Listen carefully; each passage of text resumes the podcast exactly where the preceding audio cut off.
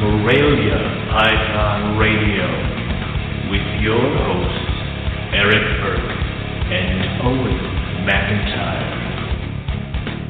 Good evening, everybody. Welcome to another episode of Morelia Python Radio. Tonight, we are going to be talking with Dr. Warren Booth about inbreeding and parthenogenesis, uh, particularly in pythons and boas.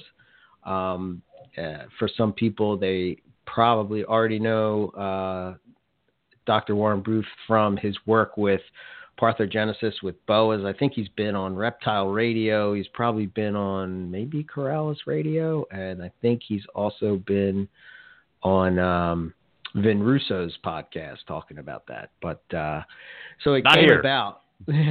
he has not been here. Um, you No. know, I, I continue to always be humbled in this uh, this endeavor that we do. Um, where uh, we we were just bullshitting last week and talking about Yeah. the granite carpets, and um, he reached out to us and was saying about how you know uh, he enjoyed the show, and you know he heard us talking about uh, you, you know uh, granite carpets having issues because they're being inbred, and uh, you know he he he went into uh, quite lengthy, very detailed email, Mhm. uh, which was which was pretty awesome about uh, his findings on that. And uh, I said to him, "Wow, I re- needed a guest for tonight, and man, that would be awesome if you would come on and talk to us." And uh, hey, man, it worked out. So uh, he'll be calling in in a couple minutes, and uh, we'll get that going. Um, what's going on with you, man?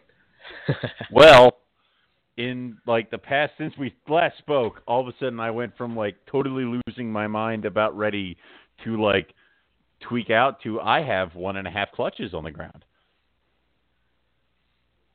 you have what? One and a half clutches on the ground. I say a half because the other one is a split with Jason Balin. So, but it counts.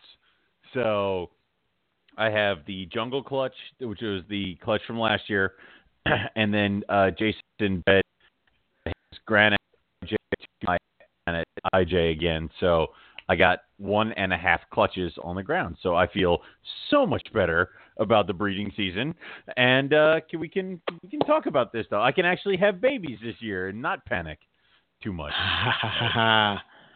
so uh, that's how how many clutches? I'm sorry, you broke up.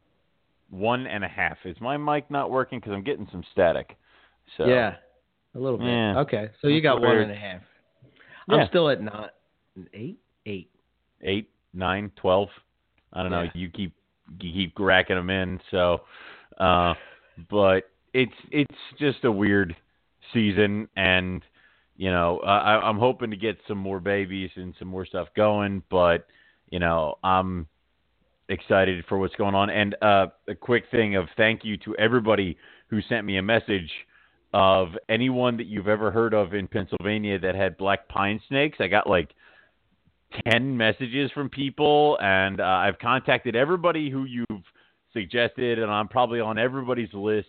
So in October, I might be like get like 12 black pine snakes at this point, but whatever, I'm happy. So, uh, you know, it's one of those things. I, I, I'll, I promise I'll think of something else that I want you guys to find for me, and I'll send you guys out to go find it. So, uh, um, yeah, I don't know, Eric. Are you looking for something? We can send them out for something. well, I need a female Sri Lankan python. That's Yes. what I need. Oh my God. You yeah. did that. Yeah, it did happen. Yeah. Uh, dude, it's so cool. Um, I am super excited about working with that species. Uh, you know, I don't know, man. It makes me uh, um, always uh, just rethink what I'm doing, and like I always worry about like um, what we are leaving for the next, uh, you know, generation uh, as far as herpers go. And uh, you know, I talked a little bit about this on my uh, YouTube video that I did, but just you know, I I I I've always been into the morphs, and I really dig the morphs. They're awesome and everything. And I don't know, I see myself moving away from that type of thing. I don't know. It's kind of weird how it happens, but I mean, Well- I, I guess because those projects are coming to, like, I, I've I've raised them, I've worked them, I bred them, and maybe now it's time to focus on something different. You know. Well, I mean, that's that that's one project and that's one thing. I mean, uh, when you were talking about you and Matt were talking about this Sri Lankan all week, and I'm like, oh, it's a it's a fancy looking Burmese python. Whoop de freaking do. And then you Mhm. sent pictures, and I'm like, oh dear God, that thing's kind of badass. So like that that happens a lot, and the fact that you know we the problem I think when it comes to the reptile community is people get into their groove and then they don't progress forward. You know, I can breed carpet python. Cool.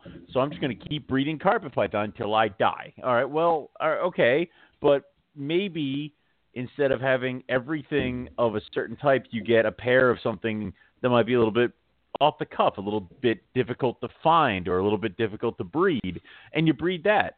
And then cool. So you progress, you know, move move the hobby forward. So, dude, I don't even want to. I don't even want to think about the last time I even saw a Sri Lankan for sale, let alone you know in a person or on a collection.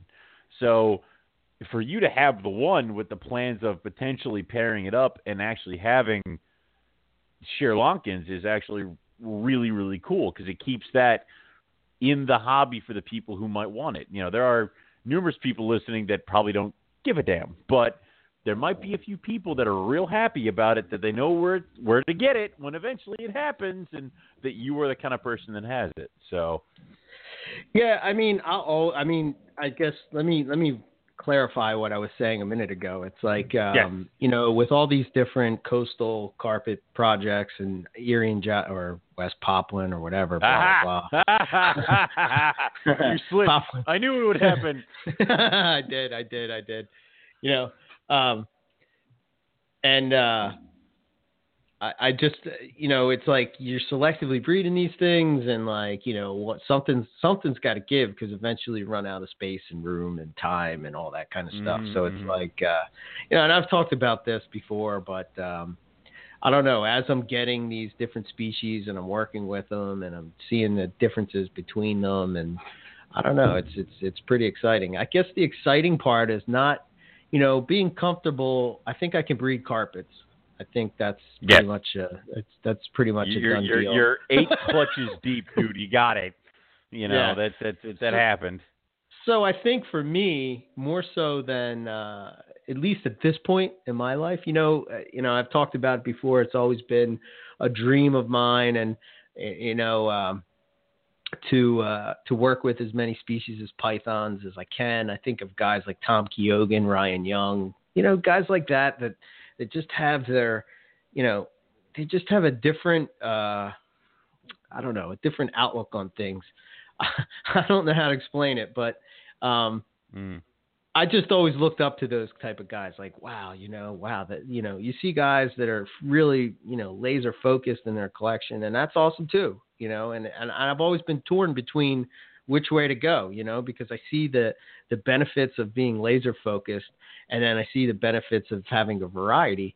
And you know, I'm like, yeah, but it's always been this has been my dream. Why am I trying to live somebody else's dream? You know what I mean? Like, so Yeah. I I I just focus on what I want to do, and that's kind of what I want to do. And the more and more that uh, that I'm doing this, the more and more I'm thinking about, oh, you know, I'm crossing these these things, and like I, it's solidified in my head that I will never work with Bredl jags and inland jags and all that kind of stuff. Like, there's no way I will ever cross that stuff. I will nick mutton the shit out of those things, man. That is not happening.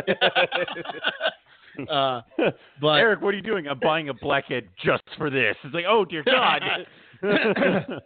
so, but um, I just wanted to mention one thing uh, before we uh, before we get um uh, before we get uh, Doctor Doctor Booth on. But um, uh, the auction for the Southwest Carpet Fest is now live. If you want to donate, you can contact Riley uh, and via Facebook. Yeah, through Facebook and um, any art vouchers animals are acceptable um, but no live animals at the actual uh, event um, do, do, do. If you're attending the event, uh, feel free to bring the auction items. Um, otherwise, arrangements will need to be made uh, between the winner of specific auction items, either at the event or uh, through personal message and confirmation. There will be specific PayPal account for settling the final payments. Uh, final payments for the winning auction must be made within 24 hours. Uh, they're going to open the auction three days before April 28th on Wednesday, the 25th, um, mm-hmm. on the Southwest Carpet Fest Facebook page at 5 p.m. Uh, on Saturday, the 28th. They'll close it. Uh, no, they'll close the online bidding, and those in attendance will have the final chance to bid. Um, this will not be an overtime auction. The final uh, accepted online bids need to be placed before the clock hits 5 p.m. Anyone is open to bid on items uh, in the Southwest Carpet Fest page on specific auction post with each individual item. Um, do, do, do. Uh, and so everybody knows all of the uh, proceeds will go to USARK uh, so that uh, we can they can continue to support uh, the reptile community. Um, if you have any questions, please feel free to reach out to anyone involved in coordinating the event. Uh, Brandon Wheeler, Terrell, uh, I keep hearing them messaging me. April, stop it, uh, Tony, or Riley. Uh, any of those guys uh, will will pretty much be able to help you. So uh, check it out. Um, and their Carpet Fest is Saturday the 28th, April 28th. So uh, it's pretty. It's funny, and I and, and I just like sighed there because I started getting through my head that you know we're next, and it's like oh, it's like you know that oh no, so and we ma- we promised last year that we were going to do uh, the auction live on Facebook. So that just got into my head, and I just got I yeah, yeah. That's tough. That's, let's stop uh, worrying well, about that and let's start yeah, talking okay, about that's, some uh, that's, inbreeding and some parthenogenesis. That's future, that's future Yeah. Owen and Eric's problem, and forget those guys. So you know, Yeah, that's, that's right. fine. Hey. Hey, uh, are you there? Uh, welcome to the show, Dr. Booth. How you doing? Nice to I'm talk good. to you. How are you?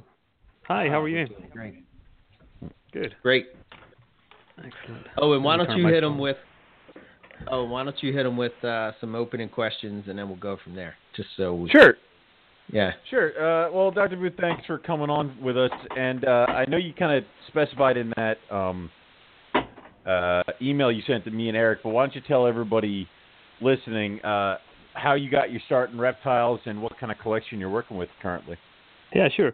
Before we start, just call me Warren. All right, that's uh, Perfect. I like me. it. All right. You know, it's um, this could be really long if you want the uh, kind of the unabridged version of how I've I've gotten into reptiles because I've been keeping them for about I think for about 23 years um, consistently, and over that time the numbers have consistently increased, um, which is kind of scary to the point where I no longer count how many I've got. Um, it's a, it's over a hundred, but it's below 150, and I'm just um, kind of consistent with not counting that number. Yeah, no, no, no. Uh, never We count. We don't count either. Never count. Never count.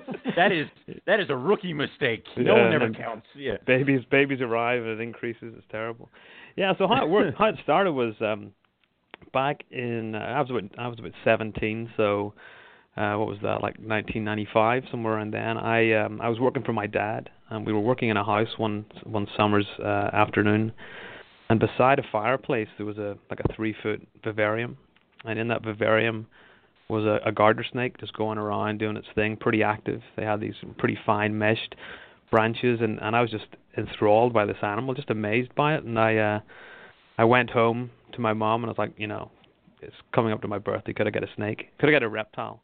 And I, I don't know what happened, but she turned around and she said, Sure, yeah, go ahead. Oh my And, god. I know that was that was the first mistake. If she had said no, Yeah. it would have been a totally different life path that I would be on.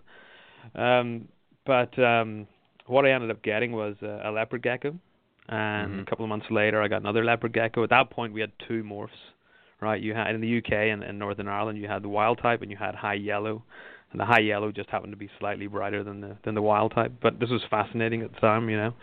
yeah. And then uh uh, not long after that, I got a western hognose snake, and and that really started the passion for snakes because this thing was just amazing. Mhm. And um, within a short period of time, some king snakes, and then ball pythons, and then I started reading these um, various reptiles magazines and and the uh, the TFH series books. There was one called Boas and Pythons, I think, that had a a Timor python on the front cover. Ooh. And on and on the inside of that front cover was a picture of a they called it a garden tree boa, you know what we refer to as Amazon tree boas now. And I was just amazed at this. And uh, a friend of mine who also kept reptiles was was going over to the UK, going over to London to meet up with a guy to to pick up some emerald tree boas. And he said, "Look, he's got some Amazons. Do you want me to get you some?" And he ended up ended up coming back with 2.1 Amazons. And that was kind of the the tipping point. That's whenever um, everything kind of went crazy, and I started acquiring Amazon tree boas um, in crazy ways. You know, at that point we didn't, we couldn't use FedEx. I don't know what it's like now because I've been away from the UK for about 12 years, but we couldn't FedEx or the equivalent animals from the UK to Northern Ireland. Um, so what I had to do was get an overnight ferry from Belfast to Scotland, and then get a bus from Scotland to, to London, get a train my from. London to wherever, meet a guy in a house, buy the snakes, get back on it, and do the exact round trip all the way back. So you're looking at a 24 to 30 hour trip to get your animals, and and I would do this pretty frequently. Yeah, you know, there's there's no way I'd be doing that today. Trust me. No. Um, and I did that, and I acquired all these these uh, Amazon tree boas and started breeding them, and was just amazed at how one how easy they were to keep and how easy they were to breed. Um, the uh, the problem was how hard they were to sell. It didn't Mm. matter whether it was a high red or high yellow or high orange. People didn't really want to buy them because they were bitey animals and you had relatively selective kind of care requirements. But it didn't stop me. And then I got into emerald tree boas, and then I acquired some Sonoran desert boas, and um, those Sonoran desert boas came in from Germany, and it turned out in the first clutch that they produced, the first litter, sorry, that they produced, there were um, two anerythristic babies. Oh, geez. And yeah, so pure Sonoran Desert um, and then I started producing more of those. It turned out to be genetic, and I started trading with different people and acquiring albinos and hypos, which at the time were were pretty expensive. You know, they were the equivalent of about fifteen hundred or eighteen hundred dollars for that animal at that time. So Mhm. you know, relatively expensive for what it was. And then um, that kind of just continued um, until I was doing my uh, my PhD, and uh, the amount of time I was spending in the lab and in the field was taken away from from my time with the animals. So I ended up selling all of my Corallus group, Mm. which was pretty extensive, uh, to a guy in England, and that killed me because these things were amazing. And um, but I kept my boas and a few other bits and pieces, and then once I finished my PhD, I got a position at North Carolina State um, University in Raleigh, North Carolina, and I uh, I exported 28 boas from from Oh from Northern God. Ireland to uh, to the U.S., which is a nightmare. Doing this in December, which is what you don't want to do. No, I know that. I, I moved in December. That was bad. But Yeah, and how was shipping that them into process? shipping them from Dublin into Philadelphia, and Oh. then getting a phone call to say that they were they had not arrived. oh my God. Yeah, and uh and it was kind of crazy. It, uh so I'm sitting in Belfast, think, you know, for 12 hours they couldn't find these this box. Um and then my friends kept driving back and forward um to pick them up for me. A guy uh, and his wife called John and Jane Camp. They used to keep a lot of Amazon tree boas. And um they finally found the box. It turned out a guy take it took it off the plane and put it in his office that was warm and forgot about it. So the animals were fine. So everything, you know, the the panic was over, and then I moved over to the U.S., picked those animals up, and and started breeding those again, and and and building up the animals that I've got now. You know, so I basically keep. Um, um, it used to be about a hundred and something boas. It's down to about forty. Um, Pretty much all Central American, so Costa Rican T positives, which are just amazing. Um, and then uh, various Sonoran desert boas, some Nicaraguan morphs, and then horrendously I got back into ball pythons. My biggest regret in life. Um, so don't don't mock me for that. Um, I, I I never mock. I just sit quietly and ponder. But, and, you know, that's Nah, I will- nothing wrong with I- that. Come on. I will say I will say this: they're fun to breed. They're Yeah. Yeah. easy to keep. Um, yeah. and if anything, they've done more for this hobby than many of the other um, animals that are out That- there, and and they've taught even people that don't even have a high school biology kind of uh, course under their belt, they understand Mendelian genetics Yeah. to the point where I'll they can work that. out multiple gene crosses in their head, and that's something that at a university I see first and second year students that can't get some of the stuff around their head, and I'm seeing these people with literally no edu- education in their head working out ratios and so on. So, you know, while Mhm. I I put down ball pythons and while I've got 70 of them or thereabouts, um, they I see the benefit of what they've done. Uh, and then and after that, I've got um, a variety of different Corallus tree boas, some uh, uh, Corallus ruschenbergeri, um, emerald tree boas, and Amazon tree boas, and uh, and a redfoot tortoise, and that's about it. But you know, I've I've been keeping Hmm. for 23 years. I breed. Um, I probably produce you know two two to five litters of boas a year. The same kind of clutches for ball pythons, and then um, and then it kind of varies for the tree boas here and there. You know, so. Um, so a little bit more. I still consider it a hobby, but it's not. It's not a business. Right. It's definitely a hobby. You know. Right. Yeah. That's Cool. awesome though. Yeah. So I guess uh I don't know. Do you want maybe let's start with the whole concept of inbreeding because I it was something that you said in your email that rang true uh, to me is when you're buying snakes, you buy them as pairs. Um, Yeah. Is that good or is that bad or? you know, it's a really difficult thing to. It's a really difficult question to truly address because we have so few studies of the genetics of many species that we keep, right? And uh, if you thought about it, you know, you're not going to breed with your sibling because of the risk of. Well, there's lots of different things, but one of the risks is inbreeding depression, right? Right. Um, you know, if you look at Charles Darwin, the person that really highlighted natural selection. Even he he was married to his cousin, and several of their children died, and, and it's been worked out that um, that's due to inbreeding depression. So Holy it's pretty hell. significant, right? You know, um, Mhm. but what we've seen with with reptiles, like look at look at leopard geckos. You know, how many realistically, how many wild leopard geckos are brought in each year to supplement um, breeding projects? Probably very few, and yet they continue to thrive. Yeah, they throw out all these weird color morphs as a result of it, um, but they they seem to continue to thrive. Some things do affect them. You see a reduction in um, in health in terms of their ability to resist pathogens, um, but they seem to do okay. And then you see other animals that that really get hit by it and you know we see um, a variety of different boas and pythons that some of them seem to do well. They do fine with inbreeding. Other ones end up coming out kinked. Um, they have um, you know spinal deformities, jaw deformities, and so on.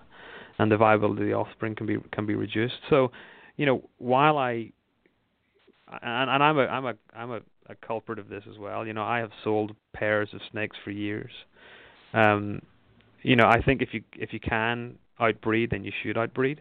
Um, and I mentioned to you guys a couple of days ago that one of the problems with this is that our hobby is so driven by color morphs Mhm. that um, you know the first thing you want to do once you spend several thousand dollars on a on a new morph is to to breed it to something that's already got those genes in it, or else to breed it to something and then back back cross it to its offspring, and therefore you're you're you're now reducing genetic diversity in those offspring. You're making them more homozygous across their genome, and with that, when you lose this genetic diversity, you lose um, the ability, in many cases, to resist, um, you know, things like pathogens, to to um, have that diversity to be able to survive in, in variable uh, conditions, and also you increase this homozygosity that can be associated with um, morphological variation, morphological deformities, and so on, and that can be scale deformities or jaw deformities or whatever. And we see that, you know, you see these little animals with the tips of their tails kinked and so on, and I, and, and undoubtedly a lot of that is is due to is due to inbreeding. But the problem, as I say, is that we don't have a lot of data to actually back that up. Now, what we've got now is some of the some of the work that we're doing as a as a byproduct of working on parthenogenesis is that we've now got these whole genome scans essentially, and we find that um, captive animals that we're looking at have got really high levels of homozygosity before even parthenogenesis. So, you know, I'm looking at a at a figure in front of me for boa constrictors, and this relates to um, to a paper that I published in 2011 uh, about parthenogenesis in boa constrictors, and looking at the sexually produced mother, looking at her offspring that were parthenogenetic, and then and then we then raised one up and bred that to a sexual male and produced sexually produced offspring. That original grandmother, that that founder of that, had 50% of her genome was homozygous. Oh wow. That's ridiculous. We expect Yeah. in natural populations you're looking at, you know, much lower levels of homozygosity, you know, in the in the single digits, maybe a little bit above that, but that's a huge a huge um level of uh of homozygosity. Now, now compare that to another fi- figure that I'm looking at which is relating to parthenogenesis in king cobras. And the king Mhm. cobra is obviously not a highly captive bred animal. The mother that produced these parthenogens, her level of homozygosity in her genome is about three percent. So Hmm. a massive difference between a wild collected or at least early stage captive animal compared to those animals that have been in captivity for a long period of time. Yeah. So um, you know, with that we often see these litters producing these deformed offspring that we just cull and we think nothing of it, but we really do we should think about what's the driver of that. Is it was it you know a uh, an issue with incubation or with gestation or or could it have been a, a, an inbreeding in, inbreeding depression issue? Hmm. so you you actually uh, you know were one of the w- ones that worked, or you were the one that worked with the granite, right? With with Nick. I haven't. Um, Oh, but Nick, okay. so, so Nick, Nick and I are working on a couple of different projects. We're working on a project relating to Okay. twinning. In, Okay. uh, Yes. Primarily in Indo-Australian uh, pythons, and we're extending it to, to African pythons if we can get the samples. There's, we're slowly accumulating those. Uh, but Nick's Mhm. got a huge. He sent me a huge collection of um, of of carpet pythons for twins and Mhm. triplets, or shed skins Mhm. at least. Um, but we have talked about um, granite before, and, and I and listening to you guys talk about it in the past, and, and speaking to Nick about it, it seems to be a case of of inbreeding depression. You know, it looks to be a, a you know typical, you know, you you produce a morph and then you inbreed the hell out of it to fix that trait, and people unfortunately don't then outbreed it because um, if it's a recessive trait or an incomplete dominant that has a very subtle phenotype, then that's not really what they want to produce. You know, and right. Right. and I, it seems that people outbreeding granites now. I could be wrong because I, I don't keep carpet pythons, but it seems that people that are outbreeding um, these granites seem to be getting healthier lines. And Nick has mentioned that he has healthy granite carpets. From yeah, I have uh, I have one from him that, and I think I mentioned it last week, but I have one that he produced that was uh, one of the first generations that he did some outcrossing with, and I Mm-hmm. was nervous about the female because typically the females, you know, it's just it's just a bad, bad, bad scene when they go to lay eggs, and right. uh, she was fine. Um, she That's was great. a little, a little. You can tell that she's she's a little. There's something just weird about her, like hmm you know, but uh, almost like a spider ball python or a jaguar. Yeah, it's carpet got that kind of yeah, like right. It's got that kind of neurological thing. Yeah. Mhm. Yeah, but it's You know, not. It's it's not as severe as what you would see with a jag. Right. I'm sorry. Right. Yeah, it's it's it's interesting that you mentioned the um the gestation and the laying aspect because I um up until recently I had um uh she was about eight years old, uh, a parthenogenetic um boa constrictor and I'd raised her up slowly and she I bred her to a male for a couple of reasons. One is we wanted to determine what sex the offspring were going to be because they should have only been, based on our early assumptions, they should have only been female. But um, we I bred it to a sexually produced male, and the gestation was weird. She sat at Hmm. the cold end of the viv uh, at the vivarium, um, sitting at, gestating at a temperature, a body temperature of about 81 degrees. And normally all of my gravid boas, when I hit them with the temp gun, they're like 86.4, 86.8 degrees Fahrenheit. And once once I see that, I know they're doing well. But this one sat at 81 or 82, and even though she looked right, you know, I just thought she was going to slug out. And then 105, 104 days after her post-ovulation shed, I came in and she was starting to give birth, but it was the most labored birth that I've seen. Instead of this, you know, I see boas giving birth over a really short period of time, and Uh-huh. this was drawn out. So the first couple of babies came out alive, and the last uh, four came out dead. Um, and it Oh, just wow. it was just it was just not a great birth, and she never really recovered from that. In fact, she just died about three weeks ago. Um, but she never recovered from that whole process, and it just makes sense whenever I hear, um, you know, this um, these comments about reproductive issues with granite carpets, you know, with when it comes to egg laying and so on. It seems to kind of Mhm. fit into the same kind of story, and and it, it fits in with inbreeding depression that we'll see um, issues with fecundity, issues with egg laying or live birth, issues with the viability of offspring. Gotcha. Yeah. So Yeah. what? How do you? I mean, because so since you work with you know you work with boas and stuff. What about like insular boas or uh, you know species that are kind of like uh, on an island where they they're not really exposed to you know. Uh, Immigrants I mean, moving in. yeah, Yeah, or yeah. that's. Yeah, that's it. Yeah, a well, small you don't- genetic pool. Yeah, Yeah. that's it. Yeah. You, don't, you don't get you don't get migrants floating across, whatever. It's it's Mhm. very limited gene flow. Um, I think that's a really good question, and again, the problem is that we don't have a lot of samples from that. But a, a friend of mine works on the um, the uh, the genetics of the boas on the uh, Cayos Cochinos Islands, so the Hog Island boas, Mhm. and they were there last year collecting animals, and that's going to be a very interesting one. Once I I haven't seen their data yet, but it's going to be very interesting to look at that because you know that's a species so- sorry that's a, a lineage or a locality that essentially collapsed due to due to harvesting for the for the pet trade uh, to the Mhm. point where I think the National Geographic went went to the to the islands and they couldn't find a single boa. But now you can go to those islands and speaking to some friends that go relatively frequently, they'll tell you that you'll get at least four to six boas in about a four-hour period. Um, I think what you what you lose is that diversity that there used to be on the island. There used to be a range of phenotypes from the really, um, you know, the vivid kind of pastel kind of colors through to the cloudy kind of grungy speckled animals. I think they all seem to be more closely matched now, which suggests they they're founded from a, a very small gene pool. But Mhm. you know, the the issue is that you're not. We're, I don't I don't believe they're seeing real effects yet um, of that, um, and it might be just simply the number of generations that have passed since that population started to rebound, or a, a, an animal that's suffering from inbred, inbreeding depression in the wild is likely to get picked off pretty quickly. So what happens Gotcha. is we also so we got to think about the reverse or the opposite of inbreeding depression, and, and that's a thing called heterosis, and that's whenever you actually get a benefit from from some from outbreeding. And sometimes you can also get a benefit from inbreeding.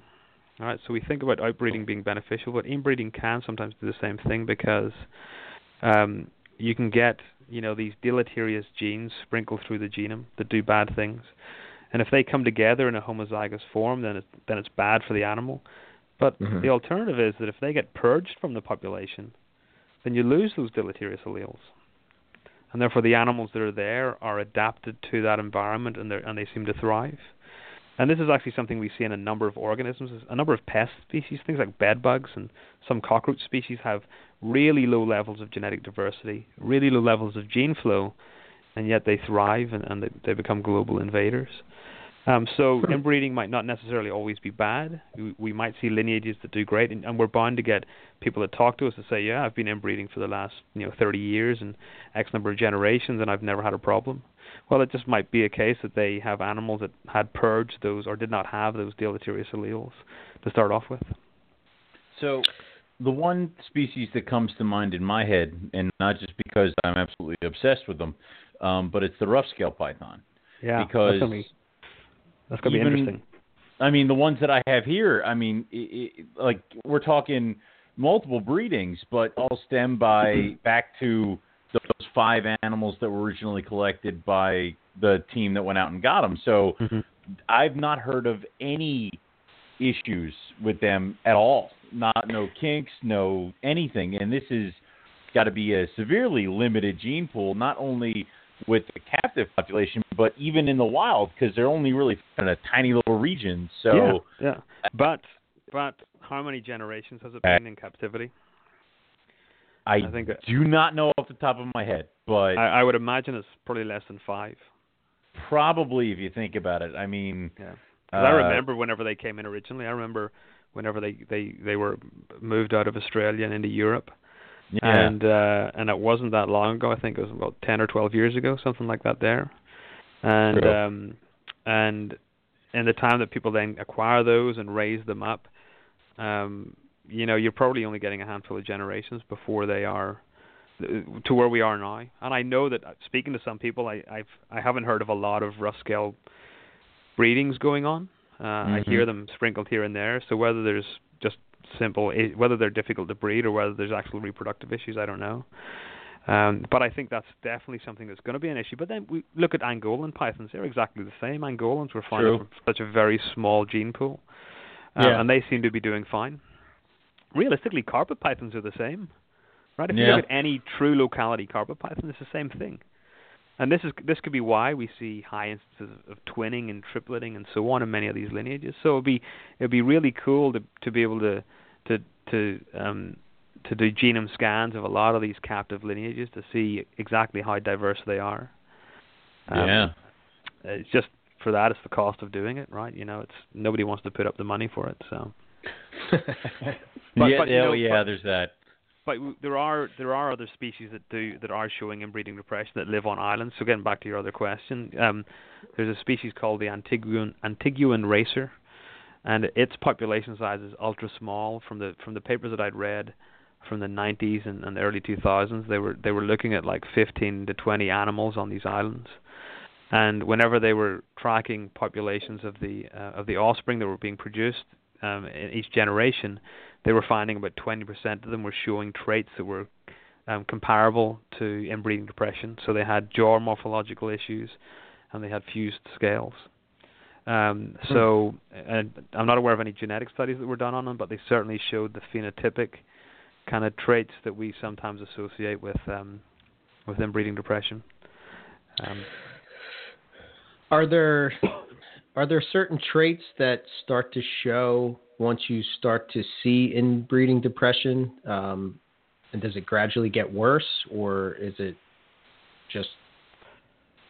Well, I think I think the the obvious ones that stand out that I've mentioned are yeah, um, offspring viability issues. So mm-hmm. that could be as much um, you know bring it right either to the offspring have issues hatching or whenever they're they're born they're very weak and they die, or they could just fail to develop um, during gestation um, or incubation and the eggs just die off. Mm-hmm. Um, you see um, reproductive issues. You see um, uh, growth rates can be reduced, so you get these the stunting. And it's kind of funny. I always hear of these people talking about hatching out or producing these dwarf animals, and I'm like, well, it might not be dwarf. It just might be a highly inbred animal. It's right. not a new lineage, and it's not necessarily a good thing. Um, generally, dwarfism and so on is is is not always a, a true trait. You know, you look at um, Hog Island boas have been called dwarfs for years, but they're not dwarfs. It's, they're they're they're size size stunted due to the food on that island. They don't have the food available for seven or eight foot hog island boas. Mm-hmm. So speaking to people that work on them, you know they've got they'll find the odd six foot female, but she'll be as mm-hmm. as thin as a as a broom handle, you know, because there's just no food for them, and then they die. Um, so growth rate can be an issue, um, and resistance to disease, and and we see it. You know, there's some real issues going on. You know, we know about all of these things going on in, in relation to respiratory illness and so on, and a lot of it can be due to captive care, and a lot of it can be, be due to viruses that are being spread just due to really poor quarantine. Um, mm-hmm. But um, you've also got animals that are likely to be in weakened states because of inbreeding depression. Um, okay. and it's just the way it is. But again, it's it's it's it's turning around and be able to being able to assign inbreeding depression as the issue versus captive care versus something versus a, a contracted illness, um, and that's the problem, you know. And there's really okay. no way to to really know that unless you do the do the work, right? Even with genetic studies, you you don't necessarily know that because again, it could be you can have a highly inbred animal that has purged these mm-hmm. alleles that make it susceptible to these to highly susceptible to these pathogens. So it's gotcha. you know until and, and we're not going to be at any point anywhere near understanding what genes do what in many of these snake species um, for a long, long time.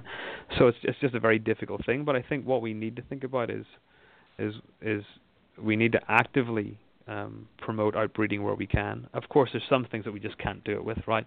If you get, you know, there's a handful of Duns pythons probably floating around the U.S., and it's kind of weird mm-hmm. because I remember Duns pythons were 125 pounds in the UK about 15 years ago. they were this grungy, ugly little animal that nobody wanted, and I, I overlooked them on so many different price lists. But the small Right. pool that we've got right now is what we've got. You're not getting any Right. more anytime soon. All right. So No. what are you going to do? Are you going to let it die out, or are you going to try and breed it?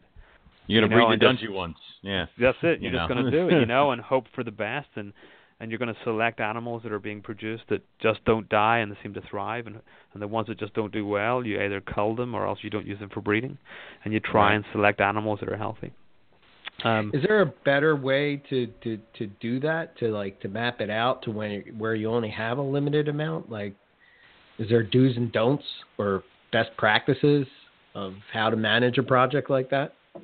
Yeah, you know, there's there's been a a handful of of um, zoo studies that have gone on in relation to captive rearing of animals, and you know, I I haven't seen a lot of papers published on them. Um, you know, I'm thinking of like the Round Island boa. Um, I think that's it. The Round Island boa was um, highly endangered and it's been bred in the in the uh, uh, in the UK, I think.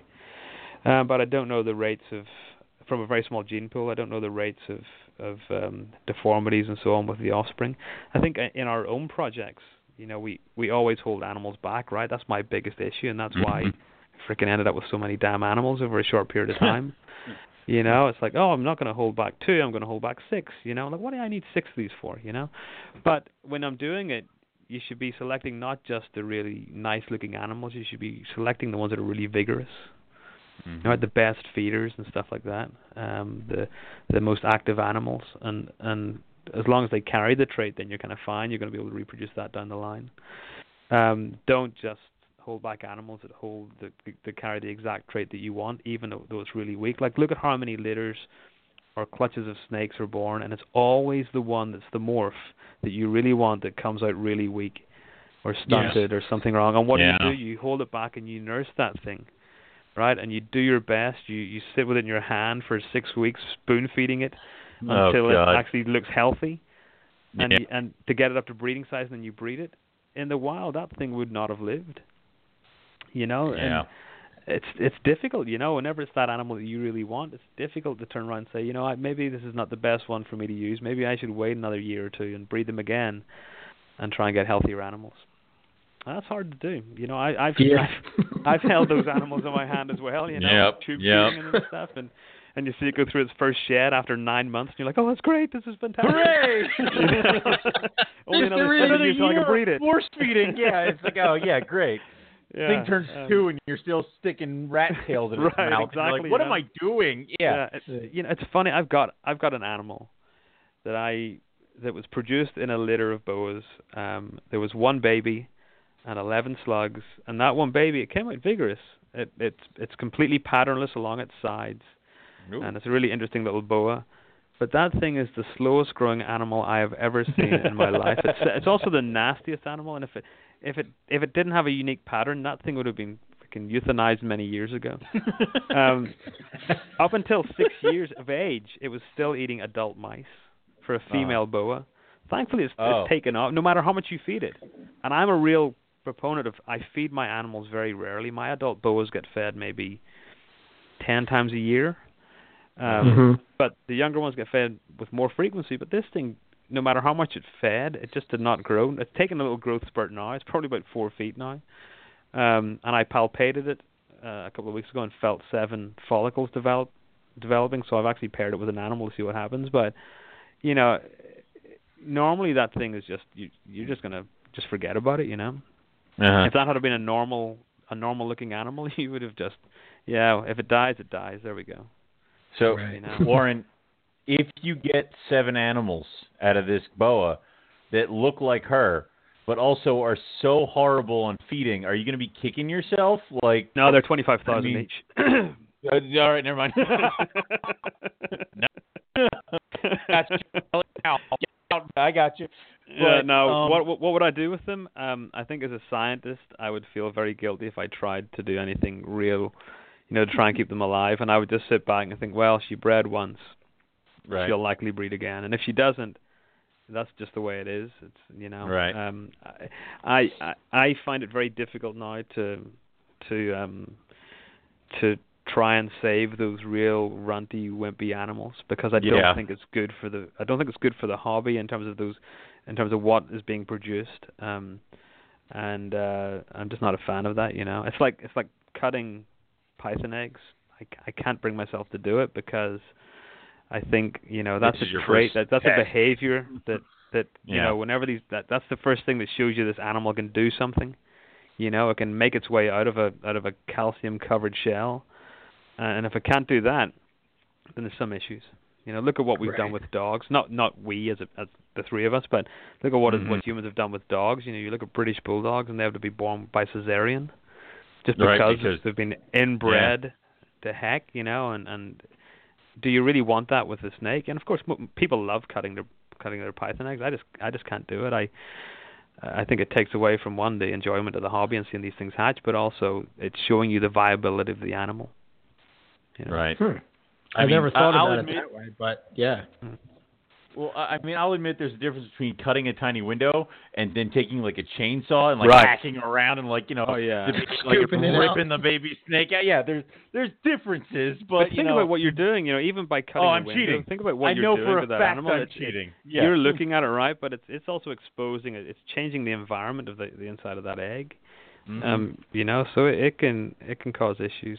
Um, it can cause it can increase the the movement of the embryo that's developing, and you know you, you hear all these people saying that you, they don't want it to get caught up in the uh, in the umbilical cord.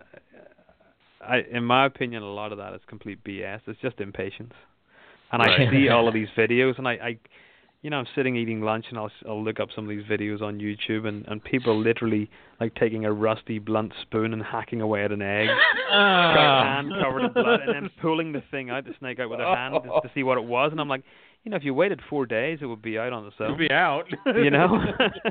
Yeah. Um, you know, it's- it looks like death right now. You know, and you look like some kind of chainsaw killer. You know, so I don't know how good that's that's for the hobby, but I also don't necessarily think it's a good thing for the for the selection of animals. You know, it's it's reducing that, it's taking away from that component. But we do it with humans, right? We you, a baby is born that's unhealthy, it goes into an incubator, and we spend months and months keeping it alive. If that was Mhm. you know 30 years ago, that child probably wouldn't have survived. So it's, we're guilty of doing it not just with snakes, but with every other organism that we put our hands on realistically.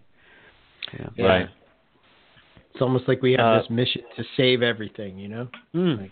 Oh, and, Yeah. and that and that I think after time, I mean, I can tell you for a fact that you know when I first hatched my first clutch uh, carpets, I had one or two babies that wouldn't feed, and I force fed them and took care of them and did all that stuff until they were about a year and a half old, Mhm. and two of them still ended up dying, and one flourished. But you know now, Mhm. if you don't eat, clearly you weren't meant for to survive. Yeah. Sorry. And, You know, and it's, it's difficult to watch that, you know. And It is. Just, just to let me clarify, I'm not supporting the allowing children to die. Just all right. Yeah, no, no, oh dear God. but um, oh God. but I, you know, I, I think it's it's difficult to watch that, you know, in terms of right, you know, you've you've spent all this time pairing these animals, raising them Yeah. up, pairing them, producing eggs, and then seeing the your the animal just not flourish, and and the first thing you want to do is jump in and force down a mouse tail or a rat tail, and hoping Mhm. that that's going to bring it round. And you know, the question is, um, is it not eating because we're not offering it the diet that it would be used to in its ancestral kind of locale, right? You know, Right. it was primarily primarily a lizard or an amphibian feeder, and we're trying to get it to eat rodents, right? In that case, I can kind of understand it, right? It's our fault. We should not be breeding them if we can't offer them the right food. right. But if it's an animal that that thrives on rodents from day one, then you know there's other issues there, and, and I've seen this with with some snakes that people have brought to me that that lack the ability to move a tongue. Some of them don't even have a tongue, you know, um, and and they're they're just wanting animals force fed and hoping that one day it'll turn around and a tongue will appear out of the glottis, and it's like I don't think it's going to happen, guys, you know, and with an inability to taste, it's, I don't know, it's not going to be a, it's not a good lifestyle for this animal. Right. Um, so uh, whether that's by inbreeding or whether that's just another trait, you know, just an incubation issue, you know, spike in temperatures, or just one of those weird things. Um, but um, inbreeding certainly does bring forward traits that are um, certainly detrimental, um, and we as keepers often overlook those in favor of the more for the locality or whatever it is. You know. Gotcha. And for some animals, we're just not going to see new ones come in. But What's the likelihood No. that we're going to see new rough scales coming in? You know, outbred No, it's done. rough scales. Yeah. Well, and here's the other here's the other question, right? Here's the other issue. Yeah. Just if we if if we turn around and said, right, we're keeping all these rough scales and they're they're horribly inbred, and we can get a new population brought in that are totally unrelated to it. What's going to happen when you breed these two together? People think, well, you're introducing all of this genetic diversity, and that's going to be great. Well, not necessarily. You can get outbreeding depression, the whole the opposite of inbreeding depression, where the lineages are so genetically distinct or diverse that uh, distinct that whenever they come together and breed, they actually break up these gene complexes that have formed over time, and Oh. the offspring can be hideously deformed, and and and and again you can get the same kind of symptoms. So what we're always looking for is that sweet spot somewhere in between it. You know, the animals that are healthy and viable and doing their stuff, and they're not, you know, super diverse and they're not super de- depauperate. So there there is a risk there is a risk going going both ways. Jesus, there's no safe ground. But um, we we had a question sent to us by uh, William uh, Philpick, and he wanted to know uh, when uh, his question is about uh, insular island boas. Um, is that they can they replicate the limited bloodlines and localities when they only have about one or two origin, uh, two or three original founder animals? I mean, is there any way to breed stronger genetics into the animals depending on what you got through these inbreedings that you're pretty much doing, or is this all wishful thinking and you got Well- you get what you get?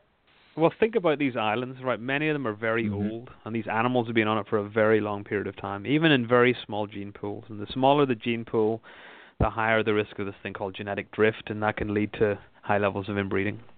Mhm. But these animals have been adapting to these conditions for, for a long period of time, and, and the genes that are present on that are the the genes of the animals that have survived and, and can can get through it. And you you think about what's happening on many of these islands.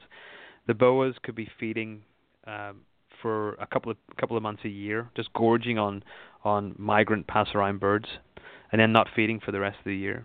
And they've the gene pool that's there. It might be very small, but it is perfectly adapted and suited to that island. The Mhm. problem is if we then bring it into captivity, and we think, well, you know what would be great? Why don't we breed it with one that's nearby? If it's from an island nearby, just to give it a little bit of additional genes. Well, this is where you can you can you can result in that outbreeding depression, result in in, in animals that are relatively unhealthy as a result. But also, what you're doing is, you know, you hear all of this stuff. My animal is a 97.3% some- such and such, or a 76 point something such, you know, percentage animal, and they're going to keep breeding it and breeding it and breeding it until they get to 100% something. They're never ever going to get back to the wild, um, the wild genotype. Once Okay. you outcross it to something that is not from that locality, the offspring can never produce offspring that are 100% from that locality. It's just the way it is, you know. It's just the way genes rearrange and so on, and recombination occurs. There will Right. always be genes that are not from that locality, from the outcrossed animal, and therefore you've lost that that that genetic provenance of that you know of that that individual.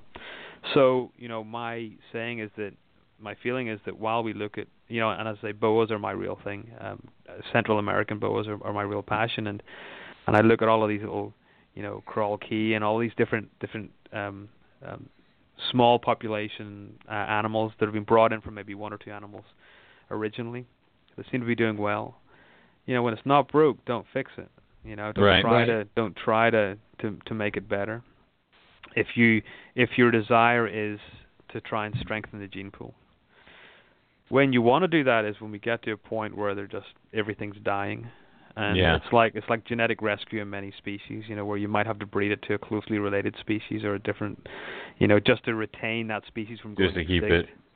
Right, Yeah. that's whenever you might think about doing it. But then, can you really call it a Crawl Cay boa if it's had, you know, blood from a Belize boa bred into it or a Honduran boa bred into it?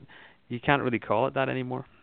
No, it's different. You know, and while it's while it's heartbreaking to think about it in that sense, you know, you really have to. You can't think about it as being that you know I'm I'm restoring genetic diversity to this island because the genetic diversity that's on that island rafted there very likely thousands and thousands and thousands of years ago. Mhm. And, and selection has taken place over thousands of years to get to what there is now. and many of those islands might have you know five, six, seven animals on it, and that's it.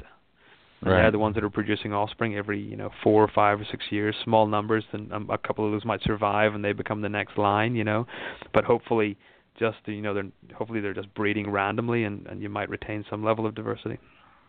The- You know, and When the issue is that with with you know human induced climate change and, and temperatures changing so dramatically you you increase this additional level of variation that and stochasticity that many of these species just can't adapt to fast enough and they will go extinct as a result of that you know so with these kind of island boas, let's just use them as an example, where there's not that many, and there's only one or two. Is there any way, uh, and and there's and they're thriving, having such few numbers and not very big genetic diversity?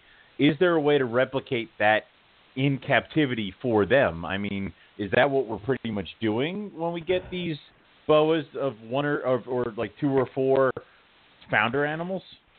Yeah we're you know pretty much you know and hopefully if you get you know four founding animals you can you know you can cross them in in multiple different ways hopefully produce a, a slightly diverse gene pool or at least individuals that are not highly homozygous assuming that the four brought in were not all siblings Um, Right. You know, and, and again, that's something we don't know, especially in some of these small gene pool, small population sizes um, of these islands. It's very difficult to determine, but the, also the likelihood that, that, we're that we're getting to bring those in nowadays is, is is negligible. But looking back at these, you know, these island boas and so on, um, I think you know they they have been founded by very very small gene pools, and they Mhm. and I think if breeders are breeding them, you know, and they see a deformed animal, they just put it down to being a deformed animal and they euthanize it, and Right. they sell the ones that are healthy. And not, you know, that, that might be the case, um, but also they might the, the, these animals might still be producing very viable offspring because they've only been in captivity for a short number of generations. Um, you know, you look at it would be interesting to look at some of these lions that have been kept in captivity for a long period of time. You know, some of the some of the Colombian boas and so on. Some of the animals, the best ones are, are morphs because people try to grow them up as fast as possible and inbreed them and breed them back to their siblings and so on. They're the ones that you really want to look at. I think Mhm. with something like a like an an island boa, there's less des- there's no traits there. There's no morphs, right? So you're just breeding animals to healthy animals. You're not just you're not raising up that sickly little animal to hopefully pass on the genes to the next generation. If Mhm. it dies, it dies. You know, so we might be looking at it in a slightly different way. Okay. So, I mean, with these gu with these very few animals, and I, I mean, I guess on the island, is it necessarily the same animals breeding with each other every year? Is that kind of where we might be falling into a little bit of a pitfall here? Is we're kind of just recycling the same pair, or do you think that wouldn't really matter too much with these island guys? Yeah, I don't know. Again, it's it's totally dependent on the population size, but you know, many reptiles, many snakes will will be polyandrous or promiscuous. They'll breed with any male that's that they're that they're put with. Sometimes it doesn't happen, right? I, I've I have put males with multiple females, and they've only bred certain ones, even though they've all been receptive to other males. Um, but I think in in a wild population, we do get a, a decent level of of outbreeding uh, where possible. You know, we're unlikely to see a, a pair stay together and show any kind of fidelity to each other. Snakes tend Right. to look at each other like rocks, right? You know, they're they're just another little hot spot that you can sit on or stick something in and then slide away, right? Uh, Right. Not that you do that with rocks, but um Right. or you shouldn't you shouldn't at least. Uh the uh I d- yeah, I don't think there's any real fidelity unless they're really restricted to a small area where they might only have one or two individuals that they can breed with. But even then, you know, they produce offspring and they're likely to then back cross to those and so on. I think I think there's probably enough random breeding on those islands to to retain the diversity that's there. And I think if they only paired with a small number of individuals, you're constantly reducing the gene pool. So Right. us breeding our pair together that are siblings are producing offspring that are that are going to have an elevated level of homozygosity. And then breeding those together, you got an increased level of homozygosity, and you go through this little spiraling depression of of um, of losing diversity. I don't th- I don't think you'd necessarily see it too much, but you know, looking at some of the studies of natural populations, you know, as I said, there is evidence of, of, of inbreeding depression in these small small populations, but I think the deformed ones die, and that's it. And and eventually, eventually, if the population size is so small that the majority of the offspring that are being produced are deformed, they're just going to die out. That's it. The population on that island will go extinct, and only over time might it become reseeded by the next adjacent island, and that Gotcha. starts a new lineage. Yeah. Huh. Yeah, I guess. Uh, yeah, I never thought about it that way. Um, so But but dwarf to, to, to say one thing, dwarfism um, yeah. has arisen numerous times independently in boas on these islands. So it's not as if a dwarf boa seeded an island, and from that island um, they spread onto other islands. Uh, dwarfism, island dwarfism, has occurred numerous independent times, and a lot of it's likely to be food um, and resource limiting. That once you then take them out of that, that you can certainly make bigger animals just by feeding them more and so on. So that's not necessarily an inbreeding issue. That's just a, a restraint of the of the habitat that they're in. Do you have any thoughts on, you know, we see it in boas with the dwarfs, but we also see it in like retics and burms. Is that the same thing that's going on there, or do you have a That's thought just, yeah, on that? you know, it, I love dwarf retics. I, I don't think I'll ever own any, but I love them, and I think um, not knowing um, the island locales enough where they're present, um, I would Mhm. imagine that a lot of it will be food restricted. You look at islands, and one of the, the, the, the general traits is that we lose diversity on islands. And when you lose Mhm. diversity, you lose your um, sources of food and so on for these other animals in these different trophic levels. Mm-hmm. And I think then that um, you know snakes are great because they've got they've got a pretty low metabolic rate. They can go a long period of time um, without feeding.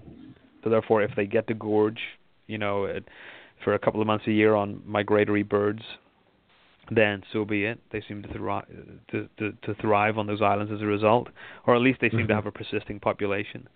And they might not breed at three years old or two years old, like some people try and push animals in captivity. It might be a, you know, they need to be seven or eight years old before they can breed. But um, you know, it, it would be interesting to look at those subsequent generations of those animals in captivity, and I'm almost certain that you would find that subsequent generations you're going to find larger animals. Um, if you're feeding them in the way that most people feed their captive animals, Mm-hmm. um, if you feed it in the way that they're fed in the wild when they're when they're likely to um, get food, you'll get a very different animal. And, and having caught enough snakes in things like Costa Rica and so on, um, a lot of animals you find in the wild are just really shitty looking. You know, like they're on death's door because they're Really? feeding so infrequently, or they're feeding during a very seasonal period, and then they're starving for the rest of it. Um, it's only it only seems to be you know the ones that I find locally. Some of the some of the um, a lot of things like copperheads seem to seem to thrive because they'll feed on different things. You know, they'll feed on cicadas at part of the year and so on. You know, they'll they'll have a pretty wide diet, but on on some of these um, relatively f- uh, food um, um, restricted in terms of the, the range of species that they'll eat. Um, for those species, they could be restricted to a very short period of time where they can feed, and that will obviously stunt their growth. We did just have a question pop in in our chat. It says, "So then, is Yeah. it possible for someone to feed a pure hog island boa up to an eight foot Yeah, I've uh, seen it. size, for example?" Yeah. I b- Yeah, I, I'd I've seen I- eight foot. I've seen eight foot hog island boas. Now, how long do they live? I mean, oh, a very like, short is- period of time. Thank you. Is that like yeah? Like you know, I bet you if I, I bet you if you really let me, I bet you I could get an Amazon tree boa to look like an emerald, but it's going to be dead Well, in a year. You Right, know, that's interesting because um, you know my out of my first group of of Amazons, um, Mhm. one of the ones that I got, I I got from a guy that had kept it. He was a barber and he kept it in his shop, and I think he must have fed the thing every three days. Whenever I got it, it ate medium rats. Oh my God! And it was huge. And uh, it's it's the size of my Corallus ruschenbergerii, so they eat medium rats. And Wow. um and it was a big ass animal. It produced 25 babies at a time. Jesus. You know, so um it's interesting because Amazons are kind of the outlier when it comes to tree boas. You know, we think about tree Mhm. boas being these lazy animals that sit on sit on perches all their life, you know, and and rarely move, and therefore you you you just need to feed them every several weeks. And and I'm starting to come around where they can to the fact that they can probably eat more frequently. You know, I'm sitting in my in my office in my lab right now, and behind me I've got emerald tree boas and Amazon tree boas and my Corallus ruschenbergerii, and they're all active. They're all moving around. Um, you know, whereas if I came in and sat here during the day, then they're all sitting on their perch, and I, you you see a different aspect of them whenever you see them at a different time. So you know, I think Amazons can can probably eat more frequently. That's not necessarily what I do. You know, I feed my Amazons every ten days or two weeks. You know, but those things can like you can overfeed the hell out of them and get them big. Um, but you're right. It's it, you'll have a, a potentially short-lived animal. Um, the oldest animal that I had, I adopted uh, back in, when I was in, in North Carolina, and it was a boa constrictor, and had been purchased at that point. This is 10 years ago. It had been purchased 30 years or over 30 years earlier. Um, it was, and at that point when it was purchased, it was three feet long, so it was an import at three feet, 30 years earlier. So this animal was now whenever I got it, the animal was just in its early 40s or at the end of its 30s. The guy that had had it before me had it for 30 something years or 28 years, and he was feeding it um squirrels that he shot in his backyard, and he fed it one. Oh my god! and I can send you pictures of it. This animal was amazing. It just it was beautiful. Had an orange head and just really neat.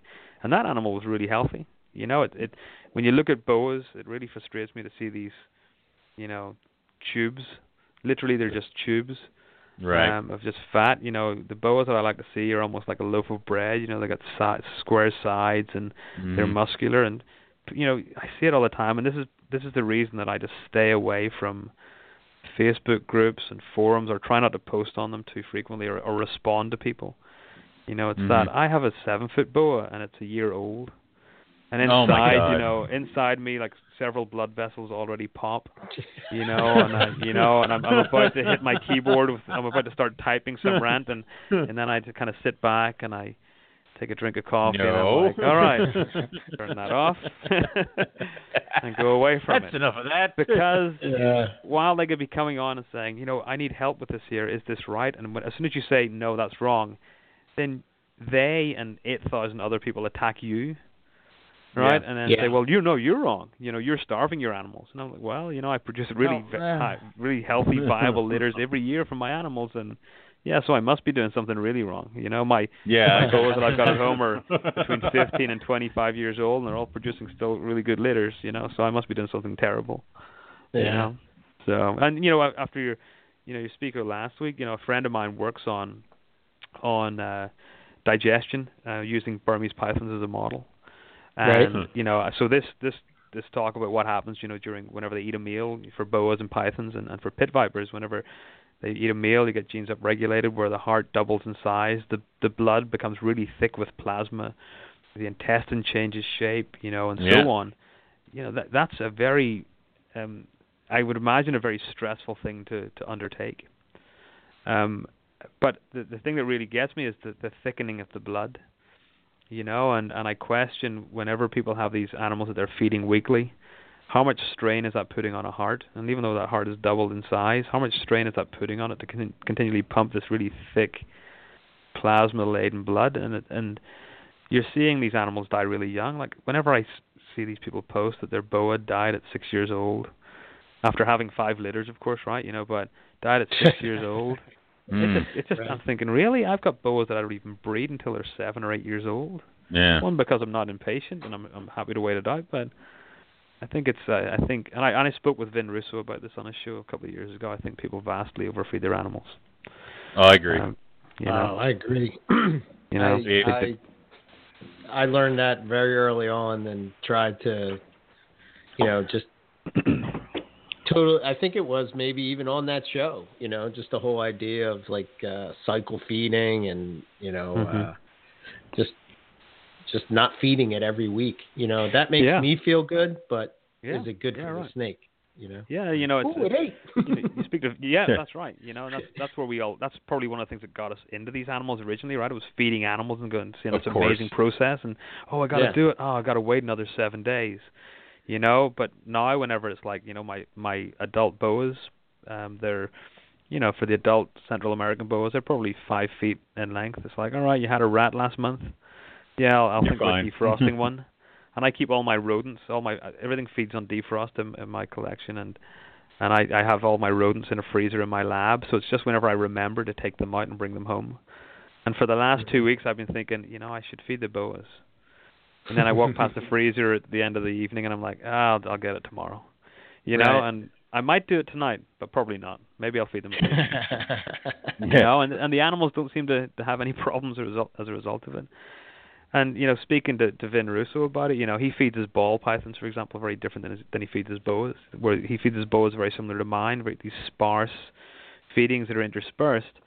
Um, Mhm. And then I sh- I don't feed my boas from November, uh, October, November through to about March. Um, his ball pythons, he'll um, he has said that he'll feed ver- as much as they'll eat during that Mhm. period of time, and then they don't feed for the rest of the year. You know, so They seem to be the best at that. I mean, they seem Yeah, to they- they do great. self-regulate themselves. You know, like Yeah, they people just shut turn around down. yeah, and people I I think are, one of the reasons that they shut down so well is that people are overfeeding them. Right. Mhm. You know, all of my all of my ball pythons they get fed about every two weeks, and every single one of them eats defrost, and every single one of them will come out of a cage at a cold rodent uh, on forceps, and and, Mhm. and slam it. And and I think back to whenever I was a, a, a kid keeping ball pythons, and I was feeding them every seven days, and Yeah. every six months you were guaranteed that one of them was going to shut down and just ignore its food, and I'd have to go and buy a Mhm. live hamster to kick it in again, and all that kind of nonsense, you know. And Been there, done that. Terrible Yep. stuff. Yeah, and I'm like, why did I do this shit? And that's got to be one of the biggest myths that are coming around with that because how many people who only have one or two ball pythons feed it every week and then freak out every time it shuts down That's and right. then they, yeah. needless trip to the vet Yeah. and so now we're going on that we're hoping that the vet that they took it to is not Knows the one that's like about. yeah missed it every day what what Yeah. you know that's exactly that kind of stuff Yeah. it's like so ah Yeah. uh, now we're off topic We are. oh, we've gone into feeding now, you know. God damn it But that, you know, to, to bring it back to inbreeding, you know, feeding issues can be an inbreeding thing as well, right? So as I There we mentioned go. about these tongue deformities, face deformities, and so on, it can be an issue. So Yeah. um, I think there's certainly an issue, and and to relate that to the most significant form of inbreeding, which is which is essentially parthenogenesis. Mhm. Um, I have got, you know, I have become this weird dumpster for parthenogenetic animals, parthenogenetic Yeah. snakes, Right. and it's great because it's it's resulted in a lot of really cool publications coming out that has changed the way we look at parthenogenesis and made us realize that it's not this rare process that it's actually really common in snakes. Um, but what I've seen is the animals that I've got that are parthenogenetic, um, most of them, not all of them, but most of them, get to about two years of age, and then they just shut down. They'll continue eating, but they just they stop. They seem to stop metabolizing that food, and they lose weight, and they eventually die of uh, what appears to be starvation. Um, and the only ones that I've got, I've got, I've only got two parthenogenetic animals right now. Out of all of them, I've got dozens in my freezer, all just chilling out, waiting for the right day. But um, I've got two at home, and the one is an, an albino ball python, and it's a, a parthenogen, and her parthenogenetic offspring. So she herself is produced parthenogenetically, and those two things slam food. In fact, she's she's um, she's due to lay eggs again in uh, in two weeks' time. I'm having bred to a male, so we'll see does she produce parthenogenetically or not. But a genetically, essentially, very genetically depauperate animal, um, but they seem to be doing okay. But the question is, will they get to a point in a number of years' time? Because they're not that old. Are they going to be Mhm. like the, the the the boa, the parthenogen that I had that died recently? That they just get to a point and it just takes too much out of them and they just die. Um, whenever you're genetically depauperate across your genome, um, you know issues arise as a result of that. But parthenogenesis doesn't result in complete um, homozygosity across the genome. You get regions of, of variation still, and our work is Mhm. showing that that is seems to be not randomly dispersed in the genome. So it's it could it, it could be you know retaining some diversity that that helps an animal survive at least for a period of time to maybe be able to reproduce. But certainly parthenogens um, show many of these traits that we see with inbreeding because it is an extreme form of inbreeding. We you know we had a paper out in 2012 um, on uh, parthenogenesis in garter snakes. I Mhm. think it was that Uh-huh. paper, and if not that paper, the pictures may have been in it, but if not, I think they were in my review paper um, from 2016. But um, we show pictures of these deformed um, garter snakes. It was in my 2016 paper, 2015 paper.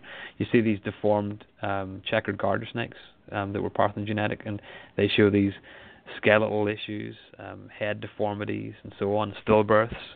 Um, you know what we expect to see with high levels of inbreeding, which is essentially what they are. Um, now I know with parthenogenesis in because I have a few friends that are monitor breeders, and they almost actively avoid any kind of partho monitor as part of a breeding project. Is that just because of the inherent difficulties that you're going to have by breeding a parthenogen animal? Um, so that's this is a really that's a really interesting question, and it's one that we are actively working on uh, in my okay. lab. Um, not with monitors, but we are doing some. We're, we are trying to establish some work with monitors, specifically with Komodo dragons. Ooh. So, let me tell you about parthenogenesis in that sense. We often find that we find lineages that seem to be have this propensity to produce parthenogenetically. So, in captivity, in zoos, Komodo dragons have this high propensity to produce parthenogenetically. And I've got Right. samples from a variety of zoos that have parth- uh, uh, Komodo dragons that are produced parthenogenetically. And I'm waiting to screen those there. And you know, if I can look at the stud book data, then we will probably find that they're from one or two lineages. Um, my opinion, my belief, um, is that parthenogenesis is is a heritable trait. And the reason I believe that, um, so parthenogenesis, just to clarify for people, is not producing a clone of the mother, but it's producing what we refer to as a half clone. The egg fuses with with one of the cell bodies that is produced alongside it, that contains an almost identical set of chromosomes, and that there makes the egg believe it has been um, fertilized, and that then develops. So. Um, the mother could be highly heterozygous, but the offspring will be highly homozygous and only p- possess one of each of her chromosomes, essentially doubled. Not necessarily doubled, but just essentially, so highly homozygous. Um, Work that was done in um, and so parthenogenesis has been known for years in vertebrates. In fact, the, the first work um, that was uh, shown was on domestic um, pigeons in like the 1890s, and then in chickens in the 1940s and 50s, turkeys in the 1950s. In fact, there was a whole program on research focusing on parthenogenesis in turkeys um, in Maryland um, in uh, in the 1950s, and that lasted for about 20 years. And they found that um, parthenogens would be produced, and that if those lines were continually bred, the proportion of parthenogens increased. Um, so there seemed to be some heritability to it along those lineages. So if you were from a parthenogenetic lineage, you produced you had a high propensity to produce parthenogenetic offspring. Um, and we see it in boa constrictors. There's some lines of boas that seem to have a high likelihood of producing parthenogenetically. So, for example, the majority of the samples that I've got all come from the motley lineage. Okay. And, and they're a great one because people, you know, regardless of their their understanding of, of parthenogenesis, whenever they breed a motley boa female to something, some other male, and they pr- that's not a motley, and they produce super motleys, then they know something weird has happened. And I often get a phone call, and uh, and that's whenever we we were able to pick up samples from this kind of thing. And so we see it frequently in motley boas. Um, uh, we're, we've seen it in a few other bits and pieces, but um, they, they there seems to be some heritability to it, which is the reason that one of the other reasons that with this parthenogenetic boa that I was able to raise up until she was seven or eight, nine years old. That's one of the reasons that I actually actively bred her because then I've got offspring that we can now raise up and reproduce or back cross to themselves. So we're essentially we're essentially inbreeding those. Now they were produced by a sexual male bred to a parthenogen, and they are genetically more diverse than the than the mother and so on.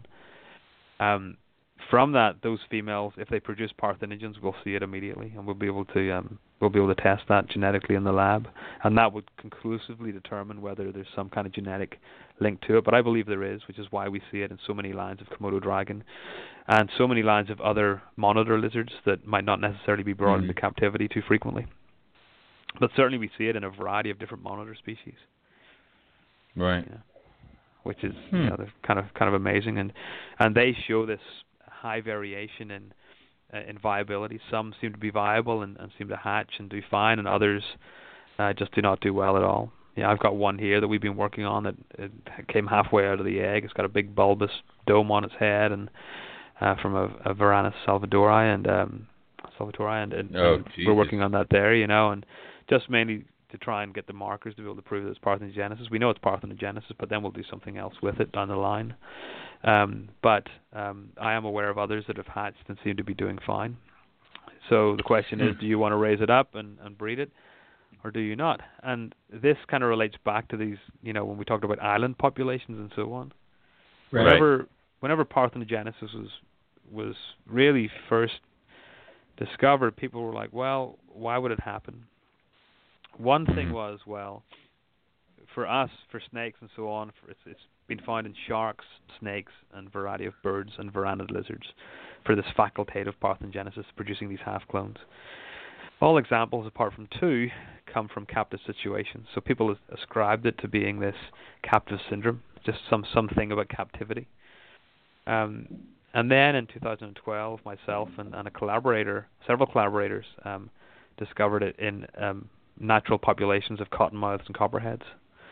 And then Jeez. another friend of mine discovered it in natural populations of small tooth sawfish, um, so it's an elasmobranch species, uh, and uh, so therefore it, it was happening in the wild.